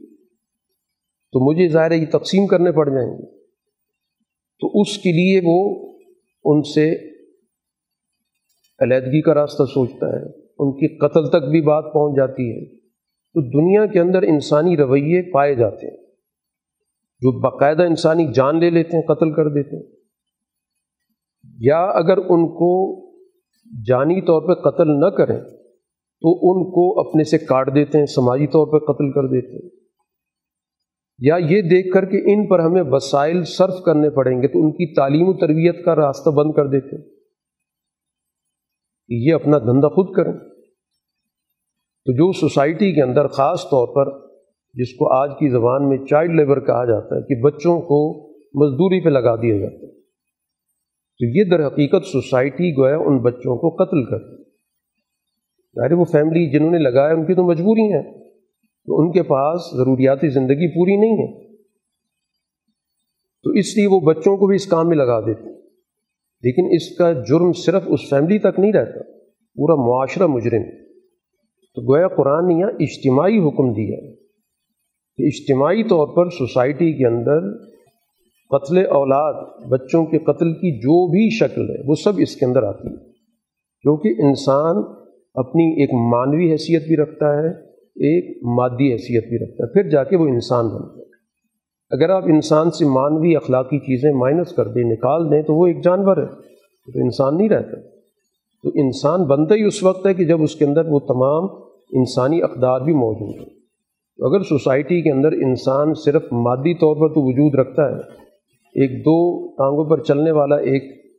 ایک مخلوق ہے، اور باقی اس کی اخلاقی اقدار تباہ ہو گئیں، نہ اس کو تعلیم دی گئی، نہ اس کو شعور دیا گیا، نہ اس کی ضروریاتی زندگی کا خیال رکھا گیا، نہ اس کی صحت کا خیال رکھا گیا، صرف وہ جیتا جاگتا ایک ایک مخلوق ہے، تو یہ قتل انسانی تو ہے۔ تو اس لیے قرآن جب قتل کا لفظ استعمال کرتا ہے تو جانی قتل سے لے کر جو بھی قتل کی جتنی بھی شکلیں بنتی ہیں وہ سب کے سب اس میں آتی ہیں۔ اور اس کے بعد قرآن حکیم نے ایک بڑی بنیادی بات کی کہ اللہ تعالیٰ نے اس دنیا کے اندر رزق کے وسائل سب کے لیے رکھے، ایسا نہیں ہے کہ یہ رزق سے محروم لوگ پیدا کیے گئے۔ اب تلاش کرنا ہے کہ ان رزق کے وسائل پر قبضہ کس نے کر دیا، یا کس نے ان کا بدنظمی پیدا کر دی۔ تو گویا جو لوگ بھی ان وسائل پر قابض ہو جاتے ہیں یا ان وسائل کو صحیح معنوں میں معاشرے کے فائدے کے لیے استعمال کرنے کا نظام نہیں قائم کرتے، مجرم وہ ہیں۔ تو جب قرآن کہتا ہے کہ نحن نرزقهم وإیاکم، کہ ہم نے ان کو بھی رزق دیا تمہیں بھی دیا، اس کا مطلب یہ کہ اس نے دنیا میں وسائل رزق رکھ دیے، کیونکہ اللہ تعالیٰ رزق اس طرح تو نہیں دیتا کہ منہ میں آ کے کوئی چیز دے گا۔ اس کا مطلب یہ ہوتا ہے کہ انسانی حوالے سے اللہ تعالیٰ نے انسان کے اندر جدوجہد کی صلاحیت رکھی ہے، وہ اپنی جدوجہد سے ان وسائل تک پہنچ سکتا ہے، ان کو صحیح طور پہ استعمال کر سکتا ہے، ان کو مزید مفید بنا سکتا ہے۔ تو یہ چیزیں تو اللہ تعالیٰ کی طرف سے موجود ہیں۔ تو اب اس کے باوجود سوسائٹی کے اندر اگر بھوک موجود ہے، قحط موجود ہے، اور سوسائٹی کے اندر تباہی موجود ہے، تو پھر ظاہر بات ہے کہ اس کا مجرم وہ نظام ہوگا کہ جو ان کو محروم رکھے ہوئے۔ اور اگر وہاں کے لوگوں کے حوالے سے مسائل ہیں تو پھر عالمی نظام ظاہر ہے کہ اس کا ذمہ دار ہوگا۔ جیسے دنیا کے اندر افریقہ کے اندر قحط سالی کا جو سب سے بڑا مجرم ہے وہ آپ کا مغرب ہے، کہ جس نے ان وسائل کو روک کے رکھ لیا، اس کے پاس زائد وسائل موجود ہوتے ہیں، ان تک پہنچاتا نہیں ہے، اور وہاں پر بدعنوان قسم کے حکمرانوں کو کی وہ سرپرستی کرتا ہے، تو جس کے نتیجے میں وہاں پر بھوک عام ہوتی ہے۔ اسی طرح آپ کی اپنی سوسائٹی کے اندر بہت سارے علاقے ایسے موجود ہیں، بہت سارے خاندان ایسے موجود ہیں۔ تو بہرحال قرآن حکیم ان قتلہم کان خطئا کبیرہ کہہ کے بنیادی چیز سمجھا رہا ہے کہ یہ بہت بڑا گناہ ہے، بہت بڑی خطا ہے کہ سوسائٹی کے اندر نسل نو کو قتل کیا جائے، نسل نو کو اپنے پاؤں پر کھڑے ہونے کا موقع ہی نہ ملے، وہ اپنی بنیادی ضروریاتی زندگی سے محروم پیدا ہو، اس کے اندر بچپن سے ہی بیماریاں آ جائیں، بچپن سے ہی اس کی جو گروتھ ہے، بڑھنے کی نوعیت ہے، وہی روک دی جائے، تو یہ قتل ہی ہے۔ تو قتل کی شکلیں مختلف ہو جاتی ہیں۔ اسی طرح سوسائٹی کے اندر اجتماعی طور پر پاکیزگی کا ماحول ضروری ہے، اخلاقی پاکیزگی، لا تقربوا الزنا، جو اللہ تعالیٰ نے انسانوں کے درمیان ایک صنفی تعلق رکھا ہے، صنفی کشش رکھی ہے، تو اس کو ایک ضابطے میں رہنا چاہیے۔ اس لیے سوسائٹی کے اندر باقاعدہ نکاح کو عمل میں لانا، اس کے لیے وسائل پیدا کرنا، اس کو آسان بنانا، یہ ہمیشہ سے نظام کی ذمہ داری ہوتی ہے کہ وہ لوگوں کے لیے اس معاملے کو آسان سے آسان تر بنائے۔ تیسری امام شاہ ولی اللہ رحمۃ اللہ علیہ نے بنیادی ضروریات زندگی کے اندر اس چیز کا ذکر کیا ہے. یہ سسٹم کی ذمہ داری ہے کہ نوجوانوں کے لیے اپنی جو آئلی زندگی ہے اس کے آغاز کے لیے ان کے لیے سہولت مہیا کریں تاکہ وہ اپنے اس صنفی تقاضے کو ایک جائز طریقے سے پورا کر سکیں, ورنہ اس کے بغیر جنسی انارکی پیدا ہو جائے گی, اس کے نتیجے میں پھر ظاہر معاشرے کے اندر تعلقات میں خرابی پیدا ہو جائے گی, کھینچا تانی پیدا ہو جائے گی اور بہت سارے اخلاقی امراض پیدا ہو جائیں گے. اسی طرح سوسائٹی کے اندر انسانی جان کی حفاظت, یہ بھی انسانی معاشرے کی ذمہ داری ہے. ہر انسان کی زندگی محترم ہے, کسی کی جان نہیں لی جا سکتی سوائے چند جرائم کے اگر ان کا کوئی ارتکاب کرے اور ان کا بھی فیصلہ کہ واقعی جرم ہوا نہیں ہوا, سو فیصد جرم کا شواہد پہ پورا اترنا ظاہر یہ عدالتی کام ہوتا ہے کہ عدالت اس چیز کو دیکھتی ہے. ایک شخص نے دوسرے کو قتل کر دیا تو اگر باقاعدہ اس کے ثبوت شواہد موجود ہیں کہ یہی قاتل ہے تو ظاہر اس کو تو سزا ملے گی, اور اس کا بھی مقصد باقی انسانی جانوں کی حفاظت ہے. لیکن اس کے علاوہ ناجائز طریقے سے کسی کی جان لینا اس کی, کی کوئی گنجائش نہیں. جس شخص کو جس کے بارے میں کوئی بھی اعتراض ہے کوئی بھی الزام ہے تو ظاہر ہے کہ ایک عدالت کا نظام ہوتا ہے اس میں جا کر ان چیزوں کو لے کر پہنچے. اب اگر کسی کو مظلومی کی حالت میں قتل کیا گیا تو اس کا بھی ایک نظام دے دیا گیا کہ اس کے جو وارث ہیں ولی ہیں ان کو اختیار دے دیا گیا کہ وہ اب فیصلہ کریں کہ وہ اپنے اس مرنے والے شخص کا بدلہ لینا چاہتے ہیں یا اس کے بدلے میں کوئی اور فیصلہ کرنا چاہتے ہیں. تو اگر بدلہ لینا چاہتے ہیں تو پھر وہاں پر بھی کہا گیا فلا یسرف فی القتل, بدلہ بہانک طریقے سے نہ لیا جائے, جب کسی کے جو ہے ہاتھ پاؤں کاٹ دیے جائیں, کسی کے چہرے کو مسخ کر دیا جائے یا اس کو اذیتیں دے دے کے مارا جائے. فلا یسرف فی القتل, اگر سزائے موت دینی ہے تو وہ بھی ظاہر ہے کہ اچھے انداز سے دی جائے, کسی کو اس طرح قتل کرنا کہ جس سے اس کو مزید اذیت پہنچے اس کی اجازت نہیں. اسی طرح سوسائٹی کے اندر وہ لوگ جو سرپرستی سے محروم ہو جاتے ہیں تو ان کے مال کی حفاظت ضروری ہے. ظاہر ان کو وراثت میں کوئی چیز ملتی ہے تو عام طور پر جو قریبی لوگ ہوتے ہیں وہ اس مال کو ہڑپ کر جاتے ہیں مختلف ناموں سے, تو سختی سے روک دیا گیا کہ اس مال کے قریب بھی مت جاؤ سوائے اس کے کہ اگر ان کی کوئی فلاح و بہبود مقصود ہو, ان کی مال کی حفاظت کرنا ہے یا اس کو بہتر جگہ پہ استعمال کرنا ہے. ایفائے عہد, سوسائٹی کی تو اساس ہی عہد پورے کرنے کی ہوتی ہے. سوسائٹی تو نام ہی معاہدات کا ہے اور ان معاہدات کے بارے میں باقاعدہ باز پرس ہوگی کہ ہر آدمی کا دوسرے کے ساتھ معاہدہ ہے. تو ہم بہت سارے معاہدات میں جڑے ہیں جن سے بھی ہمارا کسی نہ کسی درجے میں رابطہ ہے, براہ راست یا بالواسطہ ہم ان کے ساتھ معاہدات میں جڑے ہوئے ہیں. اپنے خاندان کے معاہدے میں جڑے ہوئے ہیں, اپنے شہر کے معاہدے میں جڑے ہوئے ہیں, اپنے قوم کے معاہدے میں جڑے ہوئے ہیں, اس ایک خطے میں رہتے ہیں اس معاہدے میں جڑے ہوئے ہیں,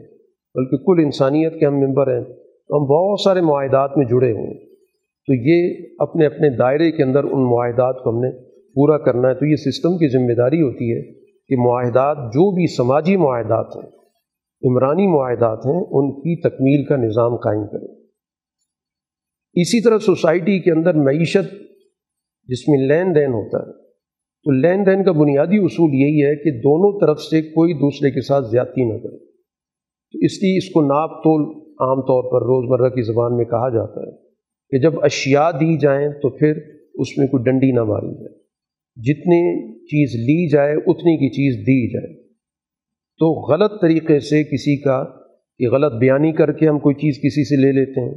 دوسرے کی کم فہمی سے ہم فائدہ اٹھاتے ہیں, اس کو حالات کا اتنا پتہ نہیں ہے ہم اس سے فائدہ اٹھا رہے ہیں, لا علمی سے فائدہ اٹھا رہے ہیں, اس کو ہم غلط چیز دے کر اچھی چیز کا تاثر دے رہے ہیں. تو یہ اس طرح کے جو بھی طرز عمل ہوں گے وہ سب کے سب گویا ناپ تول میں کمی شمار ہوتے ہیں. تو اس لیے قرآن نے کہا کہ وزن کرو یا ماپو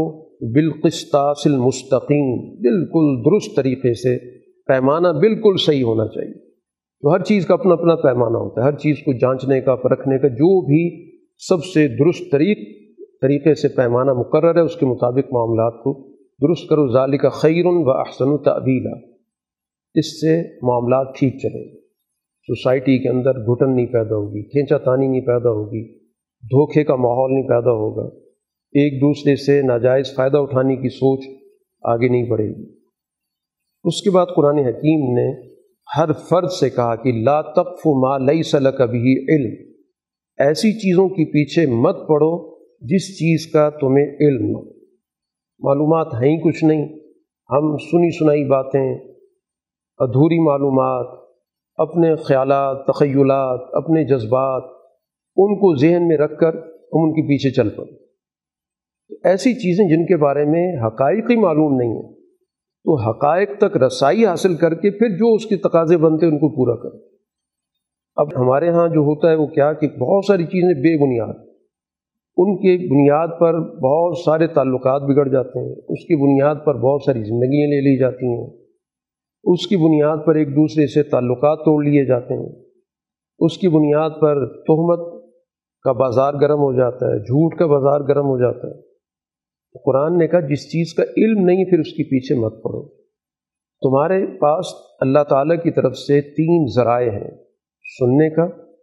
دیکھنے کا، اور پھر اس کے بعد اس کے تجزیہ کرنے کا۔ ان سب اللہ تعالیٰ نے انسان کو جو سوچنے کی، سمجھنے کی صلاحیت دی ہے، تو ظاہر قرآن نے تین کا ذکر کیا، ان السمع والبصر والفؤاد، کان ہیں، آنکھیں ہیں، اور فؤاد کہا جاتا ہے جو انسان کے اندر سوچنے سمجھنے کی صلاحیت، جس کے ذریعے انسان سنی ہوئی باتوں کو، دیکھی ہوئی باتوں پر سوچتا ہے، پھر اس کے بعد رائے بناتا ہے۔ ان سب کے بارے میں سوال ہوگا کہ کیا تم نے صحیح دیکھا تھا، کیا تم نے صحیح طور پہ سنا تھا، اور پھر جو بھی سنا تھا پھر کیا تم نے اس پہ غور بھی کیا تھا۔ تو ہر چیز مسئول ہے، ہر چیز سے پوچھا جائے گا۔ تو یہ کہہ دینا میں نے تو سنا تھا، یا مجھے خیال آیا تھا، یا میں نے سوچا تھا، تو یہ کوئی اس کے لیے جواز نہیں بنتا۔ مسئول، مسئول کا مطلب جس سے باز پرس ہوتی ہے، تو جس سے باز پرس ہوتی ہے تو اس کو اگر اس چیز کی بیس کا پتہ ہی نہیں ہے تو اس کا کیا جواب دے گا۔ ہاں، جس کو پتہ ہو کہ میرا سورس یہ ہے، یہ بات میں نے یہاں سے سنی ہے، یا میں نے اپنی آنکھوں سے دیکھی ہے، یا میں نے اس کے بعد یہ تجزیہ کیا، غور و فکر کیا،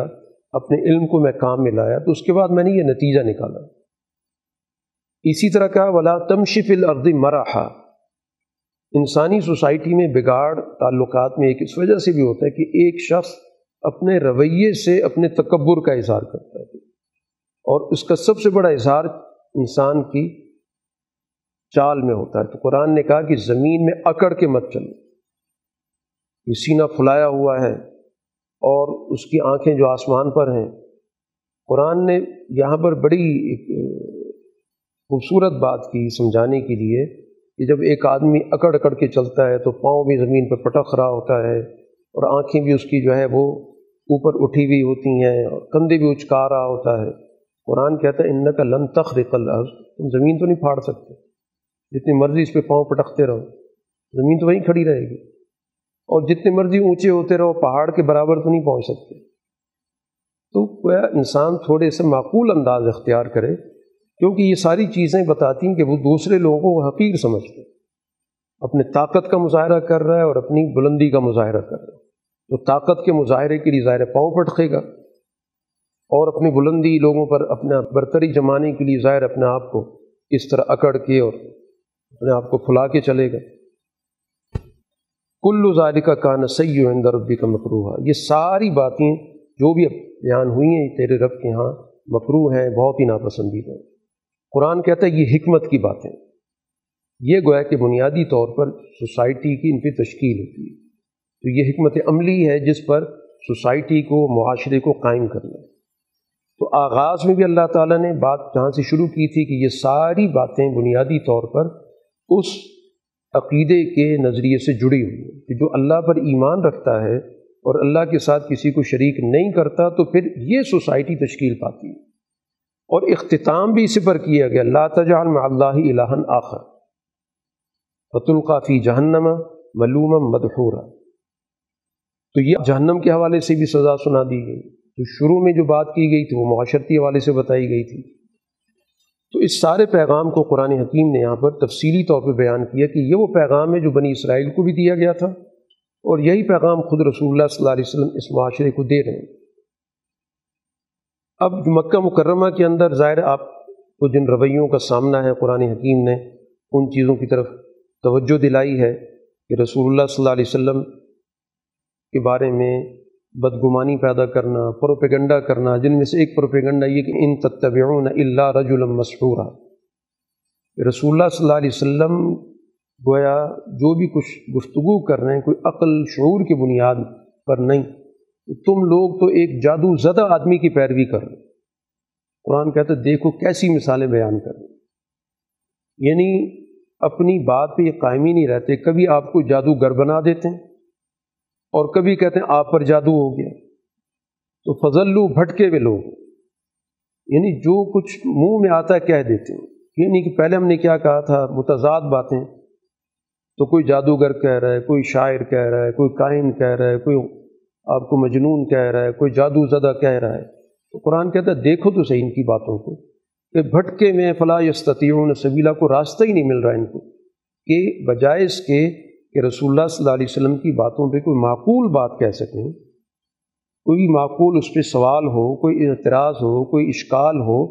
تو چلیں وہ تو سمجھ میں آتا ہے کہ بات سمجھنا چاہتے ہیں. اب اس طرح کی بھپتیاں کستے رہنا، تو اس میں تو ظاہر ہے ان کو کوئی مستقبل کے حوالے سے راستہ نظر نہیں آتا. پھر اسی طرح ان کا جو ایک اعتراض تھا کہ جب ان کو متوجہ کیا جاتا تھا کہ دنیا کے اس نظام کے خاتمے کے بعد ایک نیا نظام پیدا ہوگا اور وہ ہوگا نتائج کا نظام، یہ دنیا اعمال کی ہے اور مکمل نتائج کے لیے آخرت کا نظام رکھا گیا، تو اس پر بھی کہ ہڈیاں ہو جائیں گے، چورا چورا ہو جائیں گے، نئے سرے سے پیدا ہوں گے. اس پہ ایک جواب دیا گیا تم جو مرضی بن جاؤ، یہ تو چلو چورا چورا کی تم بات کر رہے ہو نا، تم پتھر بن جاؤ، تم لوہا بن جاؤ، تمہارے دل میں اس سے کوئی بڑی چیز آتی ہے وہ بن جاؤ. اس کے بعد بھی اگر تم کہو گے من یعیدنا، کہ ہمیں کون دوبارہ واپس اس حالت میں لے کے آئے گا، تو اللہ جس نے پیدا کیا، اس پہ تو کبھی سوال نہیں کیا، جس نے پیدا کیا اس پیدا کرنے کو تو تم نے قبول کر لیا. اب سوال یہ ہے کہ پیدا شدہ چیز دوبارہ کیسے پیدا ہوگی، تو سوال تو اس پہ ہونا چاہیے تھا کہ جو چیز نہیں تھی پیدا کیسے ہوئی، اس کو تو تم نے قبول کر لیا، مان لیا. اب ایک چیز پیدا ہو چکی، اپنے اختتام تک پہنچ گئی، تو جو اس کا بنیادی مواد ہے وہ تو موجود ہے، اس کو اللہ نے دوبارہ بنا دینا ہے. قرآن حکیم کی اسی سورہ کے اندر جو بنیادی کشمکش کا پس منظر ہے، قرآن اس کا ساتھ ساتھ تذکرہ کئی جگہوں پہ کرتا آ رہا ہے، وہ ہے ابلیسی سوچ. یہ جو کچھ بھی ہے اس کے پیچھے بنیادی طور پر ابلیسی سوچ ہے کہ جو انبیاء علیہ الصلاۃ والسلام کے مقابلے پر لوگوں کو، مخالفین کو لاتی ہے. چنانچہ اس کا رد عمل بنیادی طور پر نسل انسانی کے خلاف ہے، اولاد آدم کے خلاف ہے، کہ جب اس نے سجدے سے انکار کیا، اس نے کہا کہ میں اس مٹی کے پتلے کو، مٹی سے بنی ہوئی مخلوق کو سجدہ کروں، اور پھر اللہ سے کہتا ہے ارأیت کا ھذا الذی کرمت علیہ، کہ دیکھو تو صحیح اس کو مجھ پر فضیلت دی گئی، اس کو اللہ نے میرے مقابلے پر اعزاز بخشا ہے. اور پھر اس نے اس موقع پر کہا تھا کہ اگر مجھے قیامت تک مہلت مل گئی تو میں اس کی اولاد کو مختلف طریقوں سے گمراہ کروں گا، میں اس کے پیچھے لگ جاؤں گا. یہ اس کا گویا پہلے دن سے فیصلہ ہے کہ اس نے آدم کی اولاد سے دشمنی کرنی. تو اللہ نے اس دن کہہ دیا تھا کہ جاؤ، جو بھی تمہارا پیروکار ہوگا تو پھر وہ بھی تمہارے ساتھ ہی جائے گا، باقی جو بھی تم طریقہ اختیار کرنا چاہو، واستفزز من استطعت منہم بصوتک،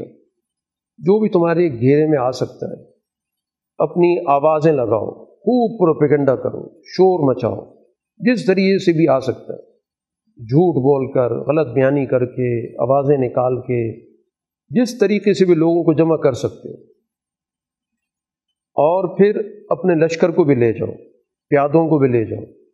پھر لوگوں کو جتنے جھوٹے وعدے سنانے سناؤ، میں تمہیں بہت مالا مال کر دوں گا اور تمہاری اولاد میں اضافہ کر دوں گا، جو بھی تم سے وعدے ہو سکتے ہیں کر لو. اور ظاہر شیطان کا جو بھی وعدہ ہوگا جھوٹا ہی ہوگا، کر تو کچھ بھی نہیں سکتا. اِنَّ عِبَادِی لَیْسَ لَکَ عَلَیْہِم سُلطان، میرے بندوں پہ تو کوئی تمہارا بس نہیں چل سکتا، باقی جو کچھ بھی تم کرنا چاہتے ہو کرو. تو اب دنیا کے اندر آج جو کچھ بھی شور ہے، پروپیگنڈا ہے، ذرائع کا استعمال ہے، اور جتھے بنے ہوئے ہیں، گروہ بنے ہوئے ہیں، اور مختلف قسم کے وعدے ہوتے ہیں، معاہدے ہوتے ہیں، جھوٹ بولا جاتا ہے، لوگوں کو بڑے اعلیٰ درجے کے خواب دکھائے جاتے ہیں. یہ سارا جو ماحول اس وقت دنیا کے اندر پایا جاتا ہے وہ یہی کچھ ہے. بڑے بڑے قرضے دیے جاتے ہیں ترقی کے نام پر کہ تم ترقی کرو گے، تمہاری معیشت سنور جائے گی. تو یہ جو بھی کچھ ہو رہا ہے اس وقت، قرآن کی اس آیت وہ آپ اس کے تناظر میں سمجھ سکتے ہیں. قرآن نے کہہ دیا کہ جو بھی تم سے آواز لگتی ہے لگاؤ، اور جو بھی تمہارے گروپ بن سکتے ہیں، تمہاری کمپنیاں بن سکتی ہیں، پارٹیاں بن سکتی ہیں، اور پھر ہر ایک کا منشور یہی ہوگا کہ لوگوں کو زیادہ سے زیادہ سبز باغ دکھائے جائیں، وعید ہوں. اب ہر ایک کی اپنی اپنی نوعیت ہوگی. وما یعیدہم الشیطان الا غرورا، اس بنیاد پہ جو چیز بھی ہوگی وہ دھوکے کی ہوگی. کوئی بھی منشور پیش کرتے وقت اس کے ذہن میں یہ ہوتا ہی نہیں کہ ہم نے اس منشور کو پورا کرنا. آپ وعدوں کی لسٹ دیکھیں، وہاں پر سوال ہوتا ہے کہ یہ وعدے کہاں سے پورے ہوں گے، یہ وسائل کہاں سے آئیں گے. تو یہی کہا جاتا ہے کہ اس وقت ہم نے لوگوں کو لبھانا ہے، ہم نے ان کو کسی نہ کسی طرح اپنے ساتھ جوڑنا ہے، مطمئن کرنا ہے. تو اس لیے جو کچھ کہنا کہہ دیا تھا، اور جب کام کرنے کا وقت آئے گا تو پھر ظاہر ہے کہ مجبوریوں کی لسٹ بیان کرنا شروع کر دیں گے کہ زمینی حقائق یہ ہیں. تو گویا زمینی حقائق سے ہٹ کے جو بھی گفتگو ہوتی ہے وہ شیطانی گفتگو ہوتی، جس میں لوگوں کو دھوکہ دے کر ان کو بے شعوری کی طرف لا کر ان کی جذبات کو استعمال کرنا، ان کی خواہشات کو ابھارنا. قرآن حکیم نے یہ سارا گویا کہ شیطانی کام کا یہاں پہ تعارف کرا دیا. اب شیطان نے یہ بات کی تھی کہ اس مخلوق کو مجھ پر فضیلت دی گئی ہے. قرآن نے کہا وَلَقَدْ كَرَّمْنَا بَنِي آدَمَ، ہم نے باقی اولاد آدم کو عزت دی. تمام مخلوقات پر اللہ نے بنی آدم کو فوقیت دی ہے، اس کو ایک بہت بڑا اعزاز دیا. اور پھر ہم نے دنیا کے جو وسائل ہیں اس کے لیے رکھے، وَحَمَلْنَاهُمْ فِي الْبَرِّ وَالْبَحْرِ، کیونکہ دنیا کے وسائل تک رسائی نقل و حمل کے وسائل کے بغیر نہیں ہوتی. دنیا ظاہر بہت پھیلی ہوئی ہے، اب انسان ان وسائل تک کیسے رسائی حاصل کرے گا؟ اس کے پاس ذرائع آمد و رفت ہونے چاہیے. تو اللہ تعالیٰ نے اس کو خشکی کے ذرائع بھی دیے اور اس کو سمندر کے ذرائع بھی دیے. وہ بڑے بڑے جہاز بنا رہا ہے اور اس کے ذریعے دنیا کے اندر جو بھی موجود وسائل ہیں ان سے استفادے کا اس کو موقع دیا گیا. وَرَزَقْنَاهُم مِّنَ الطَّیِّبَاتِ، اور اس کے استعمال کی پاکیزہ چیزیں اللہ تعالیٰ نے دنیا میں رکھی. وَفَضَّلْنَاهُمْ عَلَىٰ كَثِيرٍ مِّمَّنْ خَلَقْنَا تَفْضِيلًا، اور بہت سی مخلوق پر اللہ نے اس کو فضیلت دی. تو گویا اللہ تعالیٰ نے اس دنیا کے اندر انسانوں کو سب سے زیادہ معزز، سب سے زیادہ محترم، سب سے زیادہ مکرم مخلوق بنایا. تو اس لحاظ سے جو بھی اس کے مطلوبہ وسائل تھے وہ پیدا بھی کیے، اور ان وسائل تک رسائی کا اس کو علم بھی عطا کر دیا، اس کو سوچ عطا کر دی ہے. اس سوچ کو وہ کام میں لا کر اپنی زندگی کو زیادہ سے زیادہ بہتر کر سکتا ہے. اس کے بعد پھر ظاہر نتائج کا نظام ہے کہ دنیا کے اندر مختلف گروہ بن جاتے ہیں. تو یوم ندعو کل اناس بامامہم، اس سوسائٹی کے اندر جب بہت ساری جماعتیں بن جاتی ہیں تو ہم تمام جماعتوں کو ان کی لیڈرشپ کے ساتھ بلائیں گے. اب اس کے بعد جن کا کردار اچھا ہوگا تو وہ اپنے اعمال کو دیکھ لیں گے، ظلم کسی کے ساتھ نہیں، ولا یظلمون فتیلا. لیکن جن لوگوں نے اس دنیا کے اندر حقائق سے آنکھیں بند رکھی، صرف اپنے مفادات میں ہی لگے رہے، تو قرآن ان کو اعمیٰ کہتا ہے کہ جن کو اپنے علاوہ کوئی نظر ہی نہیں آتا، جس کو کہتے ہیں کہ اندھا بانٹے ریوڑیاں اپنوں اپنوں. تو اسی طرح کے لوگ ہوتے ہیں جو مفادات کی وجہ سے اندھے اور بہرے ہو جاتے ہیں. تو جنہوں نے دنیا کے اندر اپنی آنکھیں بند رکھیں تو ظاہر آخرت میں تو وہ بالکل ہی ہر چیز سے اندھے ہوں گے. اور بالکل بھٹک رہے ہوں گے, ان کو کوئی وہاں پر رہنمائی کرنے والا نہیں ہوگا. اب یہ لوگ چاہتے ہیں کہ رسول اللہ صلی اللہ علیہ وسلم کسی طرح اس مشن سے ہٹ جائیں. آپ کو بہت ساری پیشکشیں کی گئی اور اسی طرح آپ پہ دباؤ بھی ڈالا گیا. یہی دو بڑے حربے ہوتے ہیں کہ آپ بڑی سے بڑی لالچ دے دیں, بڑی سے بڑی پیشکش کریں اور زیادہ سے زیادہ دباؤ ڈالیں, زیادہ سے زیادہ آپ خوف پیدا کریں. تو ان کادوا لیفتنونک عن الذی اوحینا الیک لتفتری علینا غیرہ, یہ چاہتے ہیں کہ کسی طرح آپ کو یہاں سے ہٹا دیں. آپ کو پیشکش کی گئی کہ آپ ہمارے سردار بن گئے, آپ ہمارے بڑے ہوں گے, ہم آپ کی قیادت قبول کرنے کے لیے تیار ہیں. آپ سے کہا گیا کہ آپ کو ہم سب سے زیادہ مالدار شخص بنا دیتے ہیں, آپ ہمارا حصہ بن جائیں. آپ اگر چاہتے ہیں تو آپ کو عرب کے قبائل میں سے سب سے زیادہ جو حسین خاتون عورت ہے اس سے آپ کی شادی کرا دیتے ہیں. یعنی جو بھی ان کے سامنے ممکنہ لالچ ہو سکتے تھے وہ سارے دیے, صرف یہ کہ آپ ہمارے ساتھ مل جائیں, اس راستے کو چھوڑیں. وَإِذَا لَتَّخَذُوكَ خَلِيلًا, پھر وہ آپ کو دوست بنا لیں گے. تو قرآن حکیم کہتا ہے کہ اللہ نے آپ کو ثابت قدمی دی, آپ نے ہر ان کی پیشکش کو مشترد کر دیا. اور وہ آپ کا بڑا مشہور جملہ کہ ابو طالب غیر چچا تھے, آپ کے ساتھ ان کا تعاون بھی تھا, ان کے ذریعے پیغام بھیجا. یعنی یہ ایک اور بڑا دباؤ کہ جو شخص دنیاوی معاملات میں میرا ساتھی ہے, ہمدرد ہے, اس کے ذریعے جب بات پہنچائے گی تو ظاہر انسان پر اس کا زیادہ اثر ہوتا ہے. تو اس موقع پر ابو طالب کو حضور صلی اللہ علیہ وسلم نے کہا کہ چچا, بات یہ ہے کہ یہ تو انہوں نے باتیں جو بھی کی ہیں,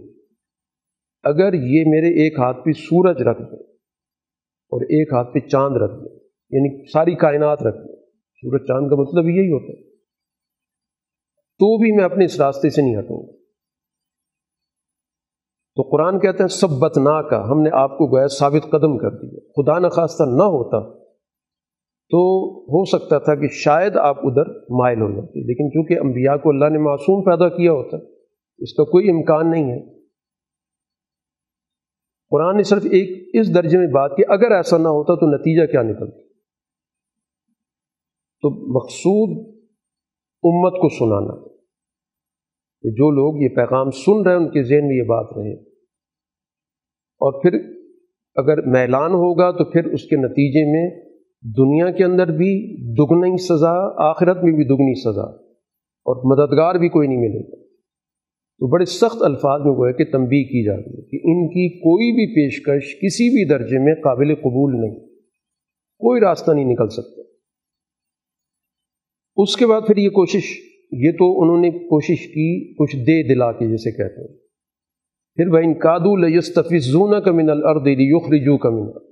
اب یہ قریب ہیں کہ آپ پہ دباؤ ڈال کے آپ کو گھبرا کر کوشش کریں کہ آپ کسی طرح یہاں سے نکلیں. قرآن کہتا ہے جب آپ نکلیں گے تو پھر یہ لوگ بھی پیچھے یہاں نہیں رہیں گے, بہت تھوڑا سا عرصہ رہ سکیں گے. اور ایسا ہی ہوا, جو ہی رسول اللہ صلی اللہ علیہ وسلم مکہ سے نکلے, ہجرت کی, تو اس کے ڈیڑھ دو سال کے اندر ہی بدر میں یہ سارے قیادت ختم ہو گئے. جو قرآن نے اس موقع پر کہا تھا لیخرجوک منہا, یہ کوشش کر رہے ہیں, دباؤ ڈال رہے ہیں کہ آپ یہاں سے کسی طرح نکل جائیں, ماحول ایسا بنا رہے ہیں. تو پھر بإذن اگر ایسا ہوگا تو لا یلبسون خلافک الا قلیلا, پھر کچھ ہی عرصہ آپ کے پیچھے رہ سکیں گے. اور قرآن نے کہا یہ ضابطہ ہے, سنت من قد ارسلنا قبلک من رسلنا, یہ ضابطہ ہے جو آپ سے بات کی جا رہی ہے. یہ کوئی صرف آپ کے ساتھ کوئی خصوصی معاملہ نہیں ہو رہا کہ دنیا کے اندر جب بھی کسی بھی صحیح راستے پر چلنے والوں کے ساتھ یہ طرز عمل اختیار کیا جائے گا کہ پہلے ان پہ فرمائش کی بارش کر دو, لالچ دو, اور اس سے بات نہ بنے تو پھر دباؤ ڈالو, ان پر جو ہے ہر طریقے سے ان کا راستہ بند کرو, اور اس کے نتیجے میں اگر ان کو وہاں سے نکلنا پڑے تو پھر نتائج یہی نکلیں گے جو مکہ کے اندر اور بدر کے اندر نکلیں، کیونکہ اللہ تعالیٰ اپنے دستور کو بدلتا نہیں، یہ دستور طے شدہ ہے۔ باقی رسول اللہ صلی اللہ علیہ وسلم سے کہا جا رہا ہے کہ اللہ سے آپ کا تعلق مضبوط سے مضبوط تر ہو، جو نمازوں کے قائم کرنے کے اوقات ہیں ان میں آپ نماز قائم کریں، تہجد کا اہتمام کریں، اور اللہ تعالیٰ سے یہ دعا کریں، رب ادخلنی مدخل صدق، کہ اللہ مجھے جہاں بھی داخل کر سچائی کے ساتھ داخل کر، اور جہاں سے بھی نکال سچائی کے ساتھ نکلوں، یعنی اعزاز کے ساتھ یہاں سے نکلوں اور اعزاز کے ساتھ جاؤں۔ رسول اللہ صلی اللہ علیہ وسلم کو گھیرنے کی، پکڑنے کی پوری کوشش کی گئی، گرفتار کرنے کی کوشش کی گئی، لیکن اللہ تعالیٰ نے سچائی کے ساتھ آپ کو مکہ سے نکالا، ان کی ساری تدبیریں فیل ہو گئیں،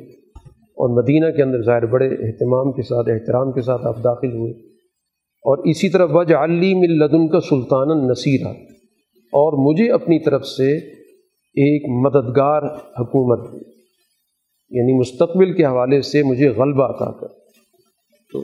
رسول اللہ صلی اللہ علیہ وسلم کو اللہ نے غلبہ عطا کیا، اور یہ بھی آپ کہیں جا الحق وزحق الباطل، حق آ گیا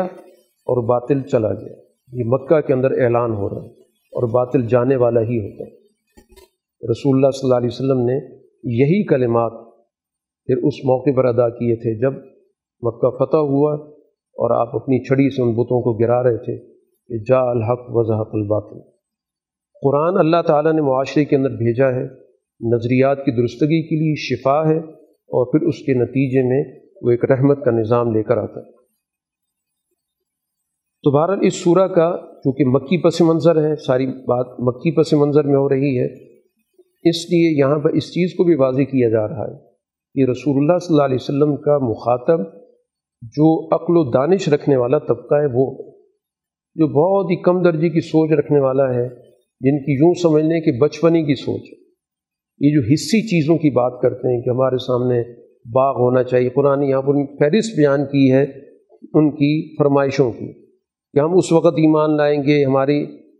سامنے زمین سے چشمہ نکال دیں، ہم اس وقت ایمان لائیں گے کہ آپ کے باغات ہوں کھجور انگور کے اور درمیان میں نہریں بہہ رہی ہوں، ہم اس وقت ایمان لائیں گے کہ آپ ہمارے سامنے آسمان گرا دیں اور اس کا کوئی ٹکڑا لے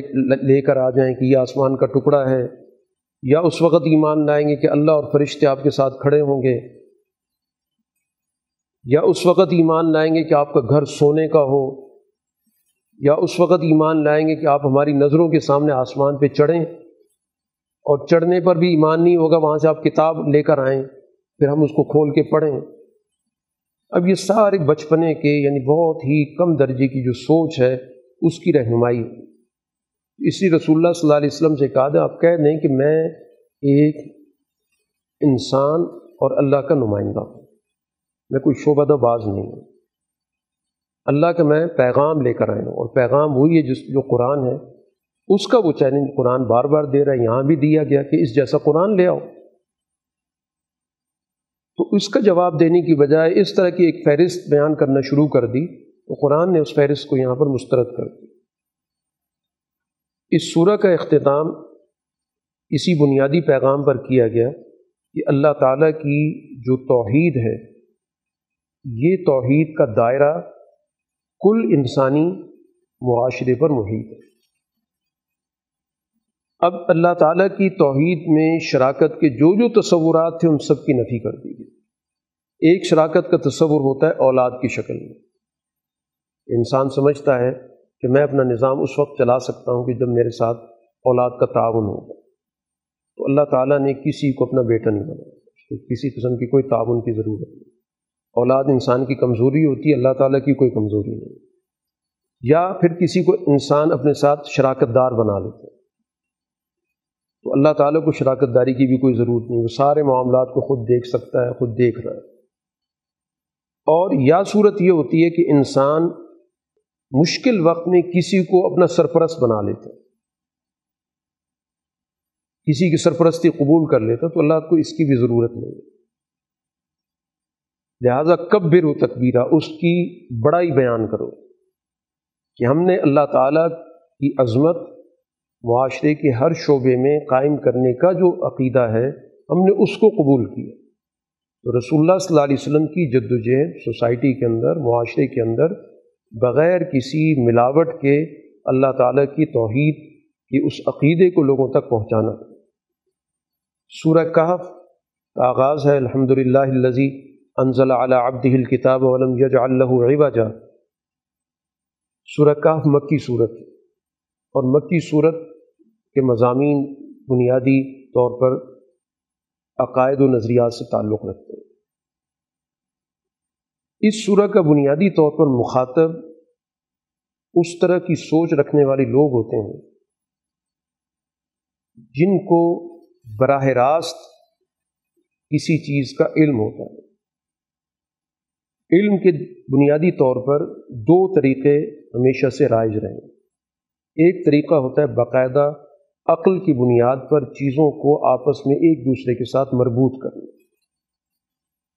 عرش کا نظام ہے، عرش کی تجلی ہے، اس کے نیچے پھر اللہ تعالیٰ کا ایک بہت وسیع تر نظام ہے، ملأ اعلیٰ کا کہلاتا ہے، اس میں بڑے اونچے درجے کے فرشتے ہوتے ہیں۔ خود رسول اللہ صلی اللہ علیہ وسلم معراج کے ذریعے اس ملأ اعلیٰ تک آپ کی رسائی ہوئی تھی، آپ وہاں پہنچے تھے، پھر وہاں فیصلے ہوتے ہیں، وہ فیصلے پھر نچلے نظام میں آتے ہیں، پھر دنیا کے اس نظام میں اس کے نتائج پیدا ہوتے ہیں، اور دنیا کے اندر جو بھی ہمارے سامنے نظام موجود ہے، نباتات کا ہو، حیوانات کا ہو، انسانوں کا ہو، یہ باقاعدہ ایک مربوط نظام ہے، یعنی ایک چیز دوسری چیز کے ساتھ جڑی ہوئی ہے۔ تو چیزوں کو آپس میں ایک تسلسل کے ساتھ عقلی بنیادوں پر جوڑنے کا ایک نظام ہے جس کو ہم عقلی نظام کہتے ہیں، جو بڑے بڑے حکماء، بڑے بڑے عقلاء اور انبیاء علیہ الصلوۃ والسلام کا یہی طریقہ ہوتا ہے کہ وہ حقائق کی بنیاد پر، اپنے بات کو تمثیلات کی بنیاد پر، اپنے اپنے پیغام کو واقعات کے تناظر میں، یعنی جس جس ذریعے سے بات کو سمجھایا جا سکتا ہے ان تمام ذرائع کو استعمال کر کے لوگوں کو مطمئن کرتے ہیں۔ تو یہ تو ہوتا ہے باقاعدہ وحی کا راستہ، انبیاء کا راستہ، اور ایک راستہ یہ ہوتا ہے کہ بسا اوقات اللہ تعالیٰ کچھ چیزیں براہ راست دل میں ڈال دیتے ہیں۔ اب وہ کیسے آئیں اس کا پورا میکنزم علم میں نہیں ہوتا۔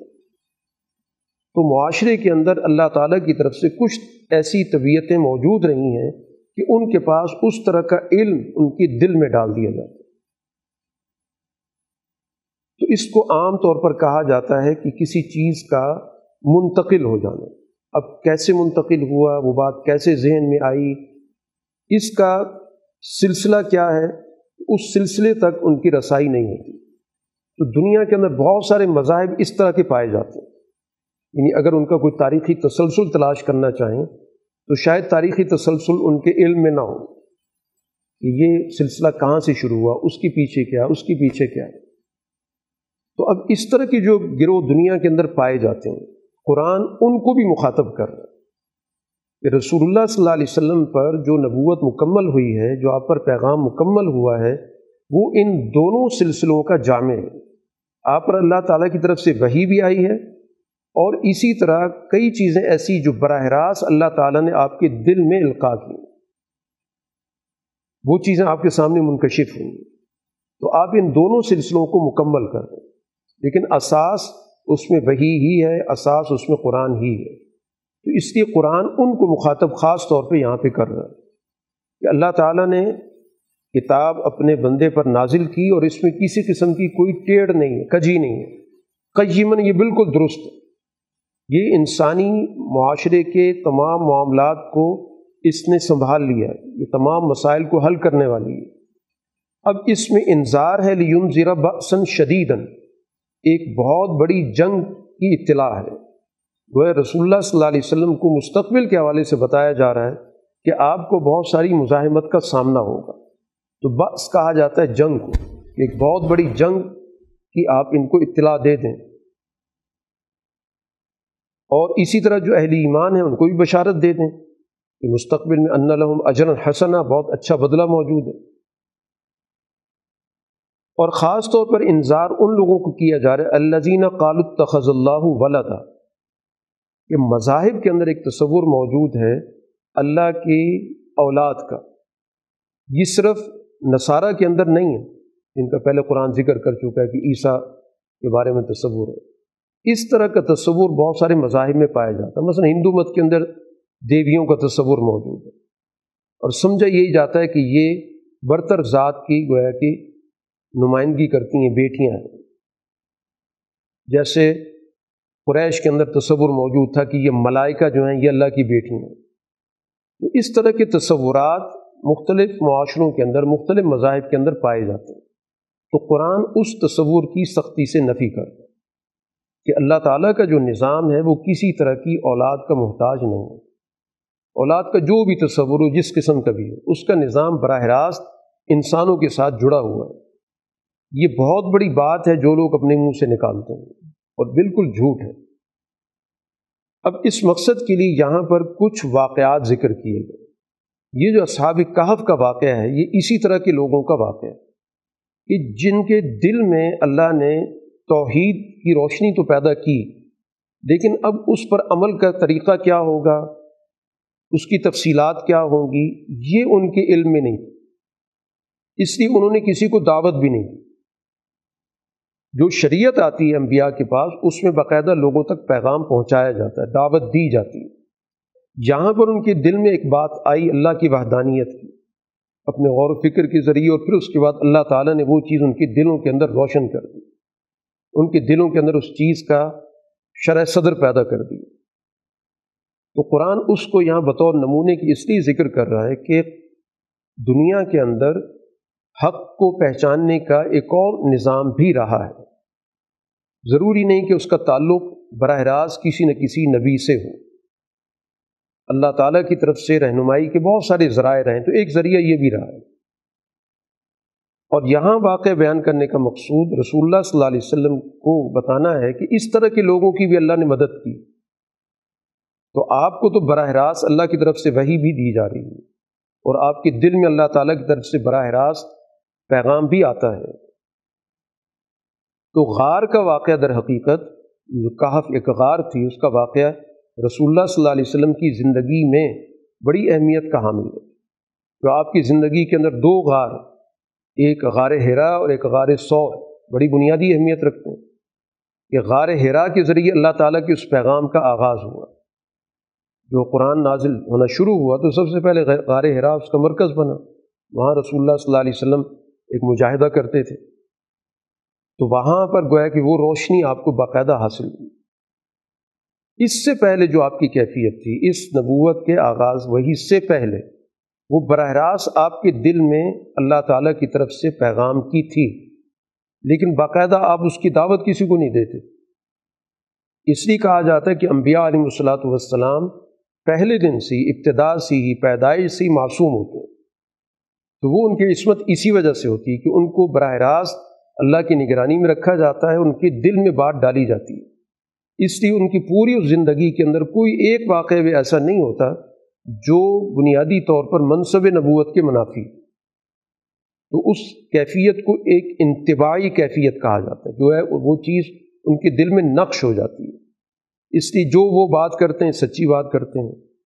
جو فیصلہ کرتے ہیں سب لوگ اس کو قبول کرتے ہیں، سوسائٹی میں ان پر اس کیفیت کی وجہ سے لوگ ان پر اعتماد بھی کرتے ہیں۔ تو رسول اللہ صلی اللہ علیہ وسلم کی ایک زندگی چالیس سال پہلے کی ہے، وہ اس نوعیت کی ہے جس نوعیت کی یہاں نمائندگی اصحاب کہف کے حوالے سے بتائی جا رہی ہے، اور اس کے بعد پھر براہ راست وحی کا نظام ہے جو رسول اللہ صلی اللہ علیہ وسلم پر بقیہ تیئیس سال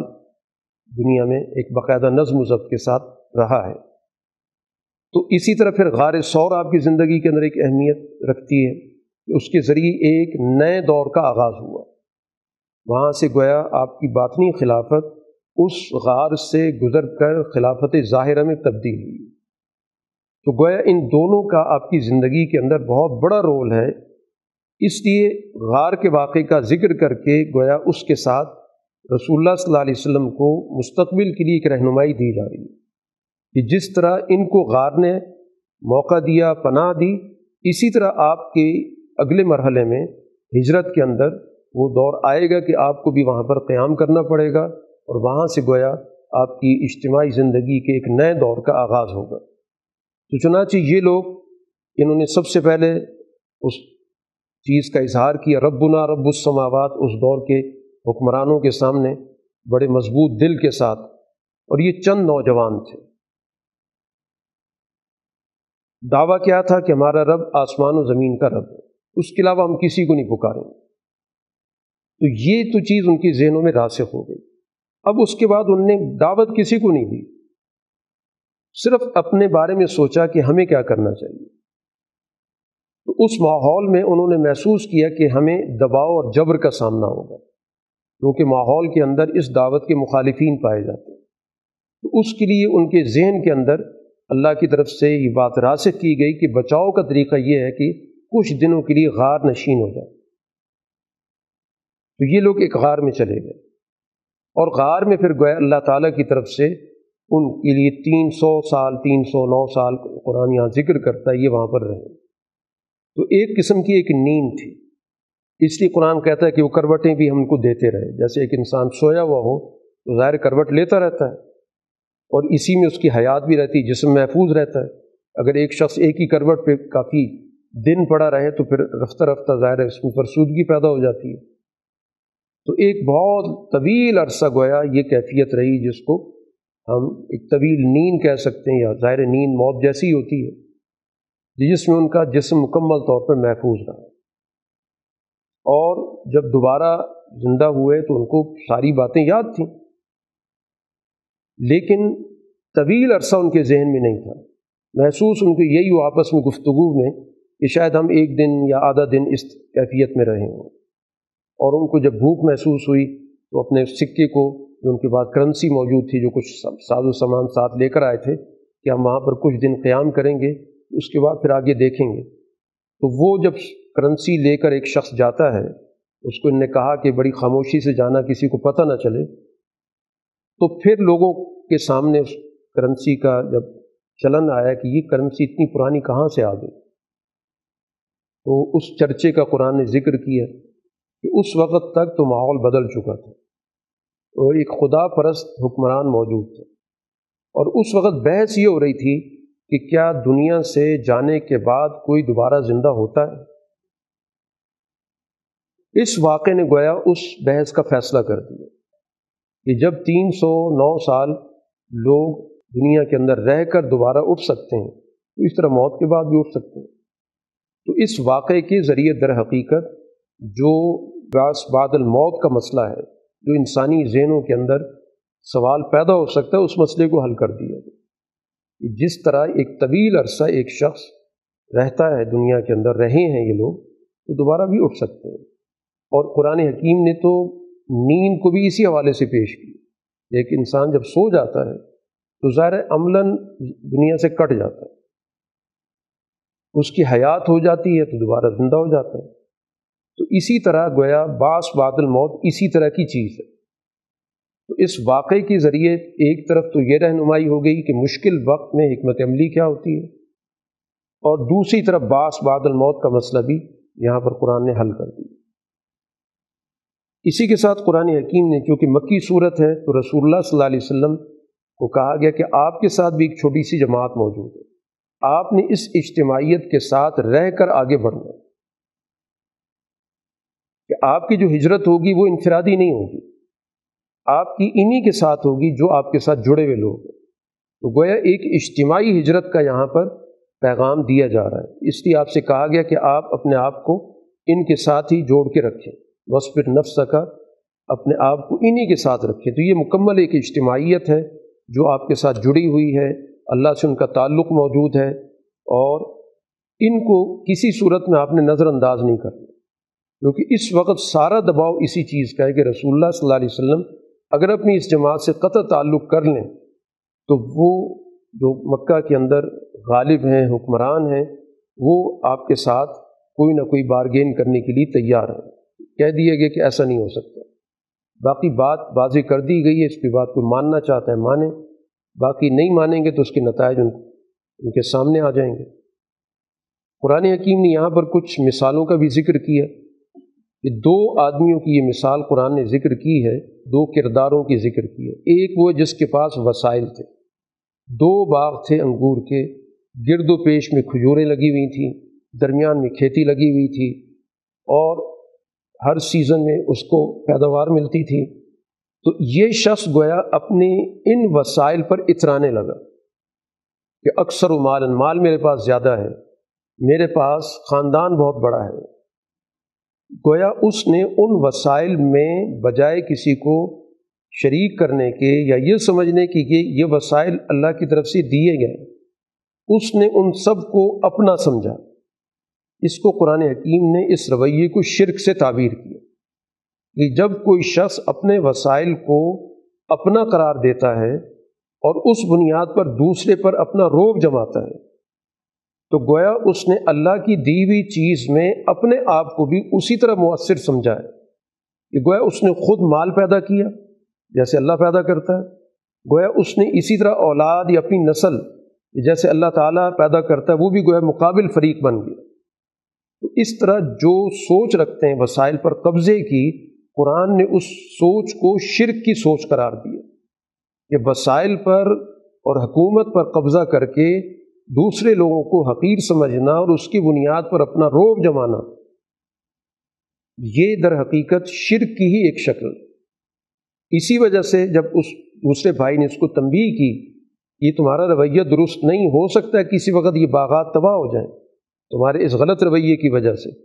اور جب وہ باغات بعد میں تباہ ہوئے تو اس وقت حسرت سے اس نے یہ کہا کہ یا لیتنی لم اشرک بربی احدا، کاش میں اپنے رب کے ساتھ کسی کو شریک نہ کرتا۔ تو اب اس نے شریک کیسے کیا؟ جو جملے قرآن نے ذکر کیا وہ تو یہ کیا کہ میں مال میں زیادہ ہوں، میں خاندان میں بڑا ہوں، میرا حلقہ اثر زیادہ ہے۔ تو اس رویے کو بھی جو تکبر کا رویہ ہوتا ہے، وسائل پر قبضے کا رویہ ہوتا ہے، قرآن نشاندہی کر رہا ہے کہ یہ بھی گویا کہ شرک کی ایک شکل ہوتی ہے۔ قرآن حکیم نے یہاں پر ایک اور واقعے کی بھی نشاندہی کی ہے کہ موسیٰ علیہ السلام والسلام نے ایک موقع پر اس بات کا ذکر کیا کہ اللہ تعالیٰ کی اس پوری زمین پر ان سے زیادہ کوئی علم نہیں رکھتا۔ جب ان سے سوال ہوا کہ آپ سے زیادہ کوئی علم رکھتا ہے، انہوں نے کہا کہ میرے علم میں کوئی ایسا شخص نہیں۔ تو اللہ تعالیٰ نے ان کو کہا کہ آپ فلاں جگہ پر جائیں، ایک شخص موجود ہوگا جس کو ہم حدیث کے حوالے سے کہتے ہیں موسیٰ علیہ السلام والسلام اور خضر کے باہمی ملاقات کا واقعہ۔ اب موسیٰ علیہ السلام والسلام کی اپنی زندگی کے اندر تین واقعات ایسے تھے کہ جن واقعات کے حوالے سے حضرت خضر نے ان کی رہنمائی کی۔ حضرت خضر سے جب جا کے انہوں نے کہا کہ میں علم کے حصول کے لیے آیا ہوں، انہوں نے کہا کہ آپ میرے ساتھ زیادہ عرصہ نہیں رہ سکتے، آپ کو اپنے اوپر قابو نہیں رہے گا۔ انہوں نے کہا کہ میں اپنے آپ پہ قابو رکھوں گا اور جو بات بھی مجھے پوچھنی ہوگی جب تک مجھے بتائی نہیں جائے گی میں اس وقت تک چپ رہوں گا، سوال کوئی نہیں کروں گا۔ خضر نے پابندی بھی یہ لگائی تھی کہ سوال آپ نے کوئی نہیں کرنا۔ پہلا واقعہ یہ ہوا کہ دونوں حضرات ایک کشتی پہ سوار ہوتے، کشتی کا سفر اختیار کیا۔ اب خضر نے یہ کیا کہ اس کشتی کا ایک تختہ نکال دیا، اس کو عیب دار کر دیا۔ تو موسیٰ علیہ السلام والسلام نے اس پہ سوال اٹھایا کہ بلا وجہ ایک آدمی کی کشتی کو آپ نے عیب دار بنا دیا۔ جتنا علم ان کے پاس موجود تھا اس کی روشنی میں بات کی کہ ظاہر ہے کہ اس شخص نے ہمارا تو کوئی نقصان نہیں کیا تھا، یہ شخص تو ہمیں گویا ایک قسم کی خدمت مہیا کر رہا ہے، ایک جگہ سے ہمیں دوسری جگہ لے جا رہا ہے، اور آپ نے اس کے ساتھ یہ معاملہ کر دیا۔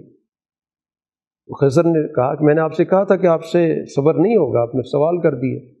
میں نے کہا ٹھیک ہے، آئندہ معذرت میں آئندہ سوال نہیں کروں۔ دوسرا واقعہ یہ ہوا کہ خضر نے چلتے ہوئے ایک بچہ، کم سن بچہ تھا، اس کی جان لے لی۔ میں نے کہا یہ چھوٹا سا بچہ تھا، نہ اس نے کسی کو قتل کیا تھا، نہ اس کے کھاتے میں کوئی گناہ تھا، اس کو آپ نے بلا وجہ مار دیا۔ اس بھی انہوں نے کہا کہ میں نے آپ سے کہا تھا کہ آپ سے خاموش نہیں رہا جائے گا، انہوں نے کہا بس ایک آخری موقع دے دیں، اگر اس کے بعد بھی میں بول پڑا تو میرا اور آپ کا معاملہ ختم ہو جائے گا۔ تو تیسرے واقعے میں یہ ہوا کہ وہ اس بستی میں جہاں پر گئے وہاں پر ان لوگوں نے مہمان نوازی سے انکار کر دیا، لیکن خضر نے وہاں پر ایک گرتی دیوار کو صحیح کر دیا۔ انہوں نے کہا کہ آپ ان سے بارگین کر لیتے، ہمیں کھانے کی ضرورت تھی، ان سے معاملہ طے کر لیتے کہ آپ کی ہم دیوار ٹھیک کرتے ہیں، اس کے بدلے میں ہمیں اجرت دے دی جائے یا کھانا دے دیا جائے۔ تو انہوں نے کہا کہ بات پوری ہو گئی، حجت پوری ہو گئی، باقی اب یہ تین واقعات ہوئے تو اس کا پس منظر میں آپ کو بتا دیتا ہوں کہ پہلے واقعے کے اندر مسئلہ یہ تھا کہ یہ غریب لوگ تھے، اب ان کا سارا ذریعہ معاش یہ کشتی تھی، یہ لوگوں کو ادھر سے ادھر لے کے جاتے تھے، کمائی کا یہ ذریعہ تھا۔ اب یہ سفر جس طرف ہو رہا تھا وہاں پر جو حکمران تھا بڑا ظالم تھا، ہر وہ چیز جو اچھی حالت میں ہوتی تھی اس کو غصب کر لیتا تھا، تو ان کا ذریعہ معاش چھن جاتا، تو عیب دار اس لیے کر دیا کہ اس پہ کسی کی نظر نہیں جائے گی، ان کا ذریعہ معاش چلتا رہے گا۔ دوسرے واقعے کے اندر بات یہ تھی کہ یہ بچہ اس کے بارے میں کہ یہ بڑے ہو کر اپنے پورے خاندان کو، خاص طور پہ والدین کو یہ گمراہ کر دیتا، ان کو جہنم میں لے جانے کا باعث بنتا، تو اس لیے اللہ نے اس کی جان لے لی تاکہ یہ ویسی بچپن میں ہے، اس سے کیا باز پرس ہوگی اور ان کے والدین بھی مستقبل کے حوالے سے برے انجام سے بچ جائیں گے۔ تیسرے واقعے کے اندر یہ مسئلہ بستی والوں کا نہیں تھا، مسئلہ یہ تھا کہ یہ دیوار دو یتیم بچوں کی تھی اور ان کی نیچے ان کے ماں باپ نیک لوگ تھے، وہ اپنا خزانہ چھپا کے گئے تھے ان بچوں کے لیے کہ بڑے ہوں گے تو بڑے ہو کر یہاں سے نکال لیں گے، تو اگر دیوار گر جاتی تو مستقل طور پر نشانی بھی ختم ہو جاتی اور یہ دب جاتا، تو ان بچوں کے کام نہ آتا، تو ان کی بھلائی کے لیے یہ کام کیا گیا۔ تو موسیٰ علیہ السلام والسلام کی زندگی میں بھی اس طرح کے واقعات ہو چکے تھے۔ بچپن میں جب ان کی والدہ نے ان کو ایک صندوق کے اندر رکھ کر دریا کے حوالے کیا تھا تو وہ بھی اسی طرح کا واقعہ تھا جیسے کشتی کا واقعہ ہے، تو اس میں کیا حکمت عملی تھی کہ ان کی زندگی بچی،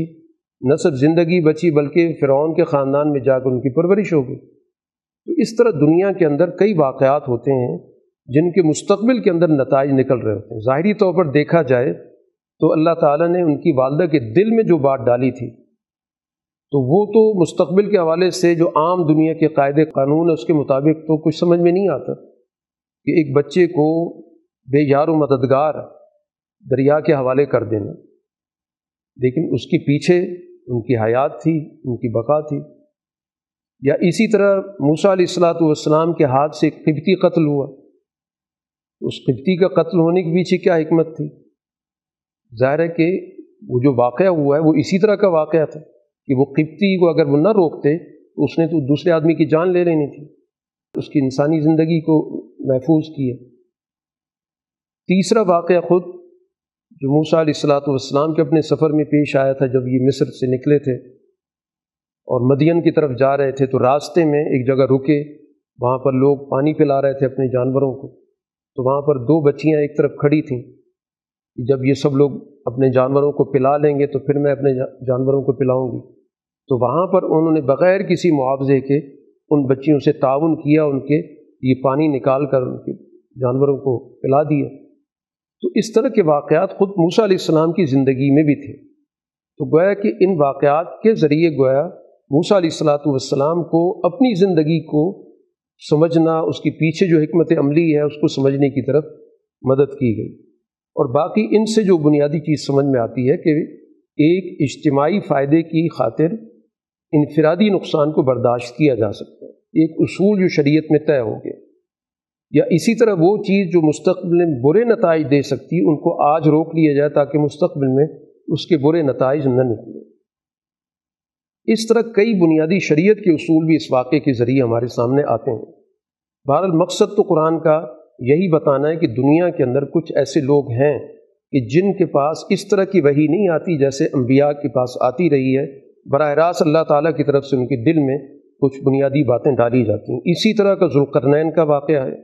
کہ ذوالقرنین ایک بادشاہ تھا، اس کو بھی اللہ تعالیٰ نے اس کے دل میں بات ڈالی کہ وہ معاشرے کے اندر عدل کو قائم کرے۔ قرآن نے اس کی ساری تفصیلات یہاں پر ذکر کی ہیں کہ اس نے دنیا کے سفر کیے، مختلف جگہوں پر گیا، اور ایک جگہ پر تو اس کے دل میں اللہ تعالیٰ کی طرف سے یہ بات ڈالی گئی کہ تمہارے پاس فیصلہ ہے، جو بھی ان کے بارے میں فیصلہ کرنا چاہو، وہ جو قوم وہاں پر موجود تھی اس کے بارے میں، اما ان تعذب و اما ان تتخذ فیہم حسنا، لیکن چونکہ وہ عادل حکمران تھا اس نے اپنے اختیار کو غلط استعمال نہیں کیا، اس نے کہا جو ظلم کرے گا اس کو تو ہم سزا دیں گے دنیا کے اعتبار سے، پھر اس کے بعد وہ اللہ کے پاس پہنچ جائے، اللہ نے جو بھی اس سے باز پرس کرنی ہے۔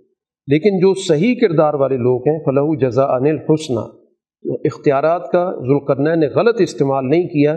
باوجود اس کی کہ اللہ نے کلی اختیار دے دیا تھا کہ جو چاہے فیصلہ کرو. تو عادل حکمران گویا سوسائٹی کے اندر ہمیشہ مظلوم کے حق میں فیصلہ کرتے ہیں، ظالم کے خلاف ہوتے ہیں. یا اسی طرح ایک ایسی قوم کے پاس پہنچے کہ جنہوں نے شکوہ کیا، ان کے سامنے عرضداشت تک کی کہ یاجوج ماجوج تباہی پیدا کرتے ہیں، فساد مچاتے ہیں، تو آپ کو ہم ٹیکس دیتے ہیں، آپ یہاں پر ایک دیوار بنا دیں. تو عادل حکمران کی یہ سوچ ہوتی ہے کہ وہ ٹیکس لے کر فیصلے نہیں کرتے. انہوں نے کہا مجھے صرف افرادی قوت چاہیے، باقی وسائل ہم اپنے استعمال کریں گے. تو یہ عادل حکومت کی نشانی ہوتی ہے. حالانکہ ان کی طرف سے پیشکش ہو چکی تھی کہ نجعل لک خرجن، آپ کو خرچہ مقرر کر دیں، کوئی ٹیکس مقرر کر دیں اور ہماری یہ دیوار بنا دیں. انہوں نے کہا ما مکننی فی ربی خیر، جن چیزوں پر اللہ تعالیٰ نے مجھے قدرت دی وہ میرے پاس اس سے زیادہ ہیں، بس تم میرے ساتھ تعاون کرو تو میں اس کو درمیان میں یہ دیوار قائم کر دیتا ہوں. چنانچہ لوہے کے تخت لے آؤ اور ان کو انہوں نے وہاں پر قائم کیا، ایک بہت بڑی دیوار کھڑی کر دی تاکہ ان لوگوں کو ان لوگوں سے محفوظ رکھا جائے اس وقت تک کے لیے جب تک کہ یہ دیوار قائم رہے گی. اور جب یہ دیوار نہیں رہے گی تو پھر ظاہر وہ لوگ انسانوں کے ساتھ گھل مل جائیں گے. تو یہ سارے واقعات جو اس سورہ کے اندر ذکر کیے گئے، ان واقعات کے اندر گویا ہمارے سامنے وہ طریقہ آ گیا، اس دنیا کے اندر انبیاء کے علاوہ بھی ہدایت کا ایک طریقہ کار رہا ہے، جو اب رسول اللہ صلی اللہ علیہ وسلم کے ذریعے ان دونوں طریقوں کو جمع کر دیا گیا. اب آپ نے گویا ان دونوں چیزوں کو جمع کر دیا. جیسے ابھی بات ہوئی تھی کہ رسول اللہ صلی اللہ علیہ وسلم کی زندگی کا پہلا دور اس انداز کا ہمیں نظر آتا ہے کہ جس میں اللہ تعالیٰ کی طرف سے براہ راست آپ کے دل میں ایک بات ڈالی جاتی ہے جو سو فیصد درست ہوتی ہے، اور اس کے بعد پھر باقاعدہ وحی کے ذریعے ایک دنیا کے اندر اللہ تعالیٰ نے اپنا پیغام پہنچایا. اس لیے قرآن کی اس سورہ کا جو اختتام اسی بنیادی پیغام پر کیا جا رہا ہے، جس مقصد کے لیے کتاب نازل کی گئی وہ یہی ہے کہ اس دنیا کے اندر رسول اللہ صلی اللہ علیہ وسلم اپنی بالادستی قائم کرنے نہیں آئے. اس لیے آپ نے کہا کہ ان کو کہہ دیں کہ میں تمہاری جیسا ایک انسان ہوں، لیکن میرے پاس پیغام اللہ کی توحید کا، انما الہکم الہ واحد. اب جو شخص اللہ سے ملنا چاہتا ہے تو اس کو چاہیے کہ اپنا کردار درست کرے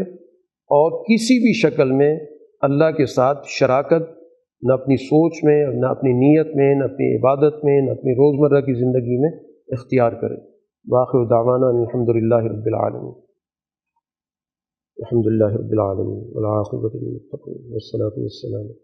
على رسوله محمد وآله وصحبه أجمعين. ربنا آتنا في الدنيا حسنة وفي الآخرة حسنة وقنا عذاب النار. اللہ قرآن کا صحیح فہم عطا فرما، ہمارے شعور میں اضافہ فرما، قرآن کی برکت سے ہمیں صحیح سوچ، صحیح کردار، صحیح اخلاق اختیار کرنے کی توفیق عطا فرما، ہماری دعاؤں کو قبول فرما، اس مہینے کے خیر و برکت سے ہمیں مالا مال فرما، ہماری مشکلات آسان کرنا، پریشانیوں کا ازالہ کرنا، جائز حاجات کو پورا کرنا. صلی اللہ تعالیٰ علیہ وسلم محمد و آلہ و اصحابہ اجمعین.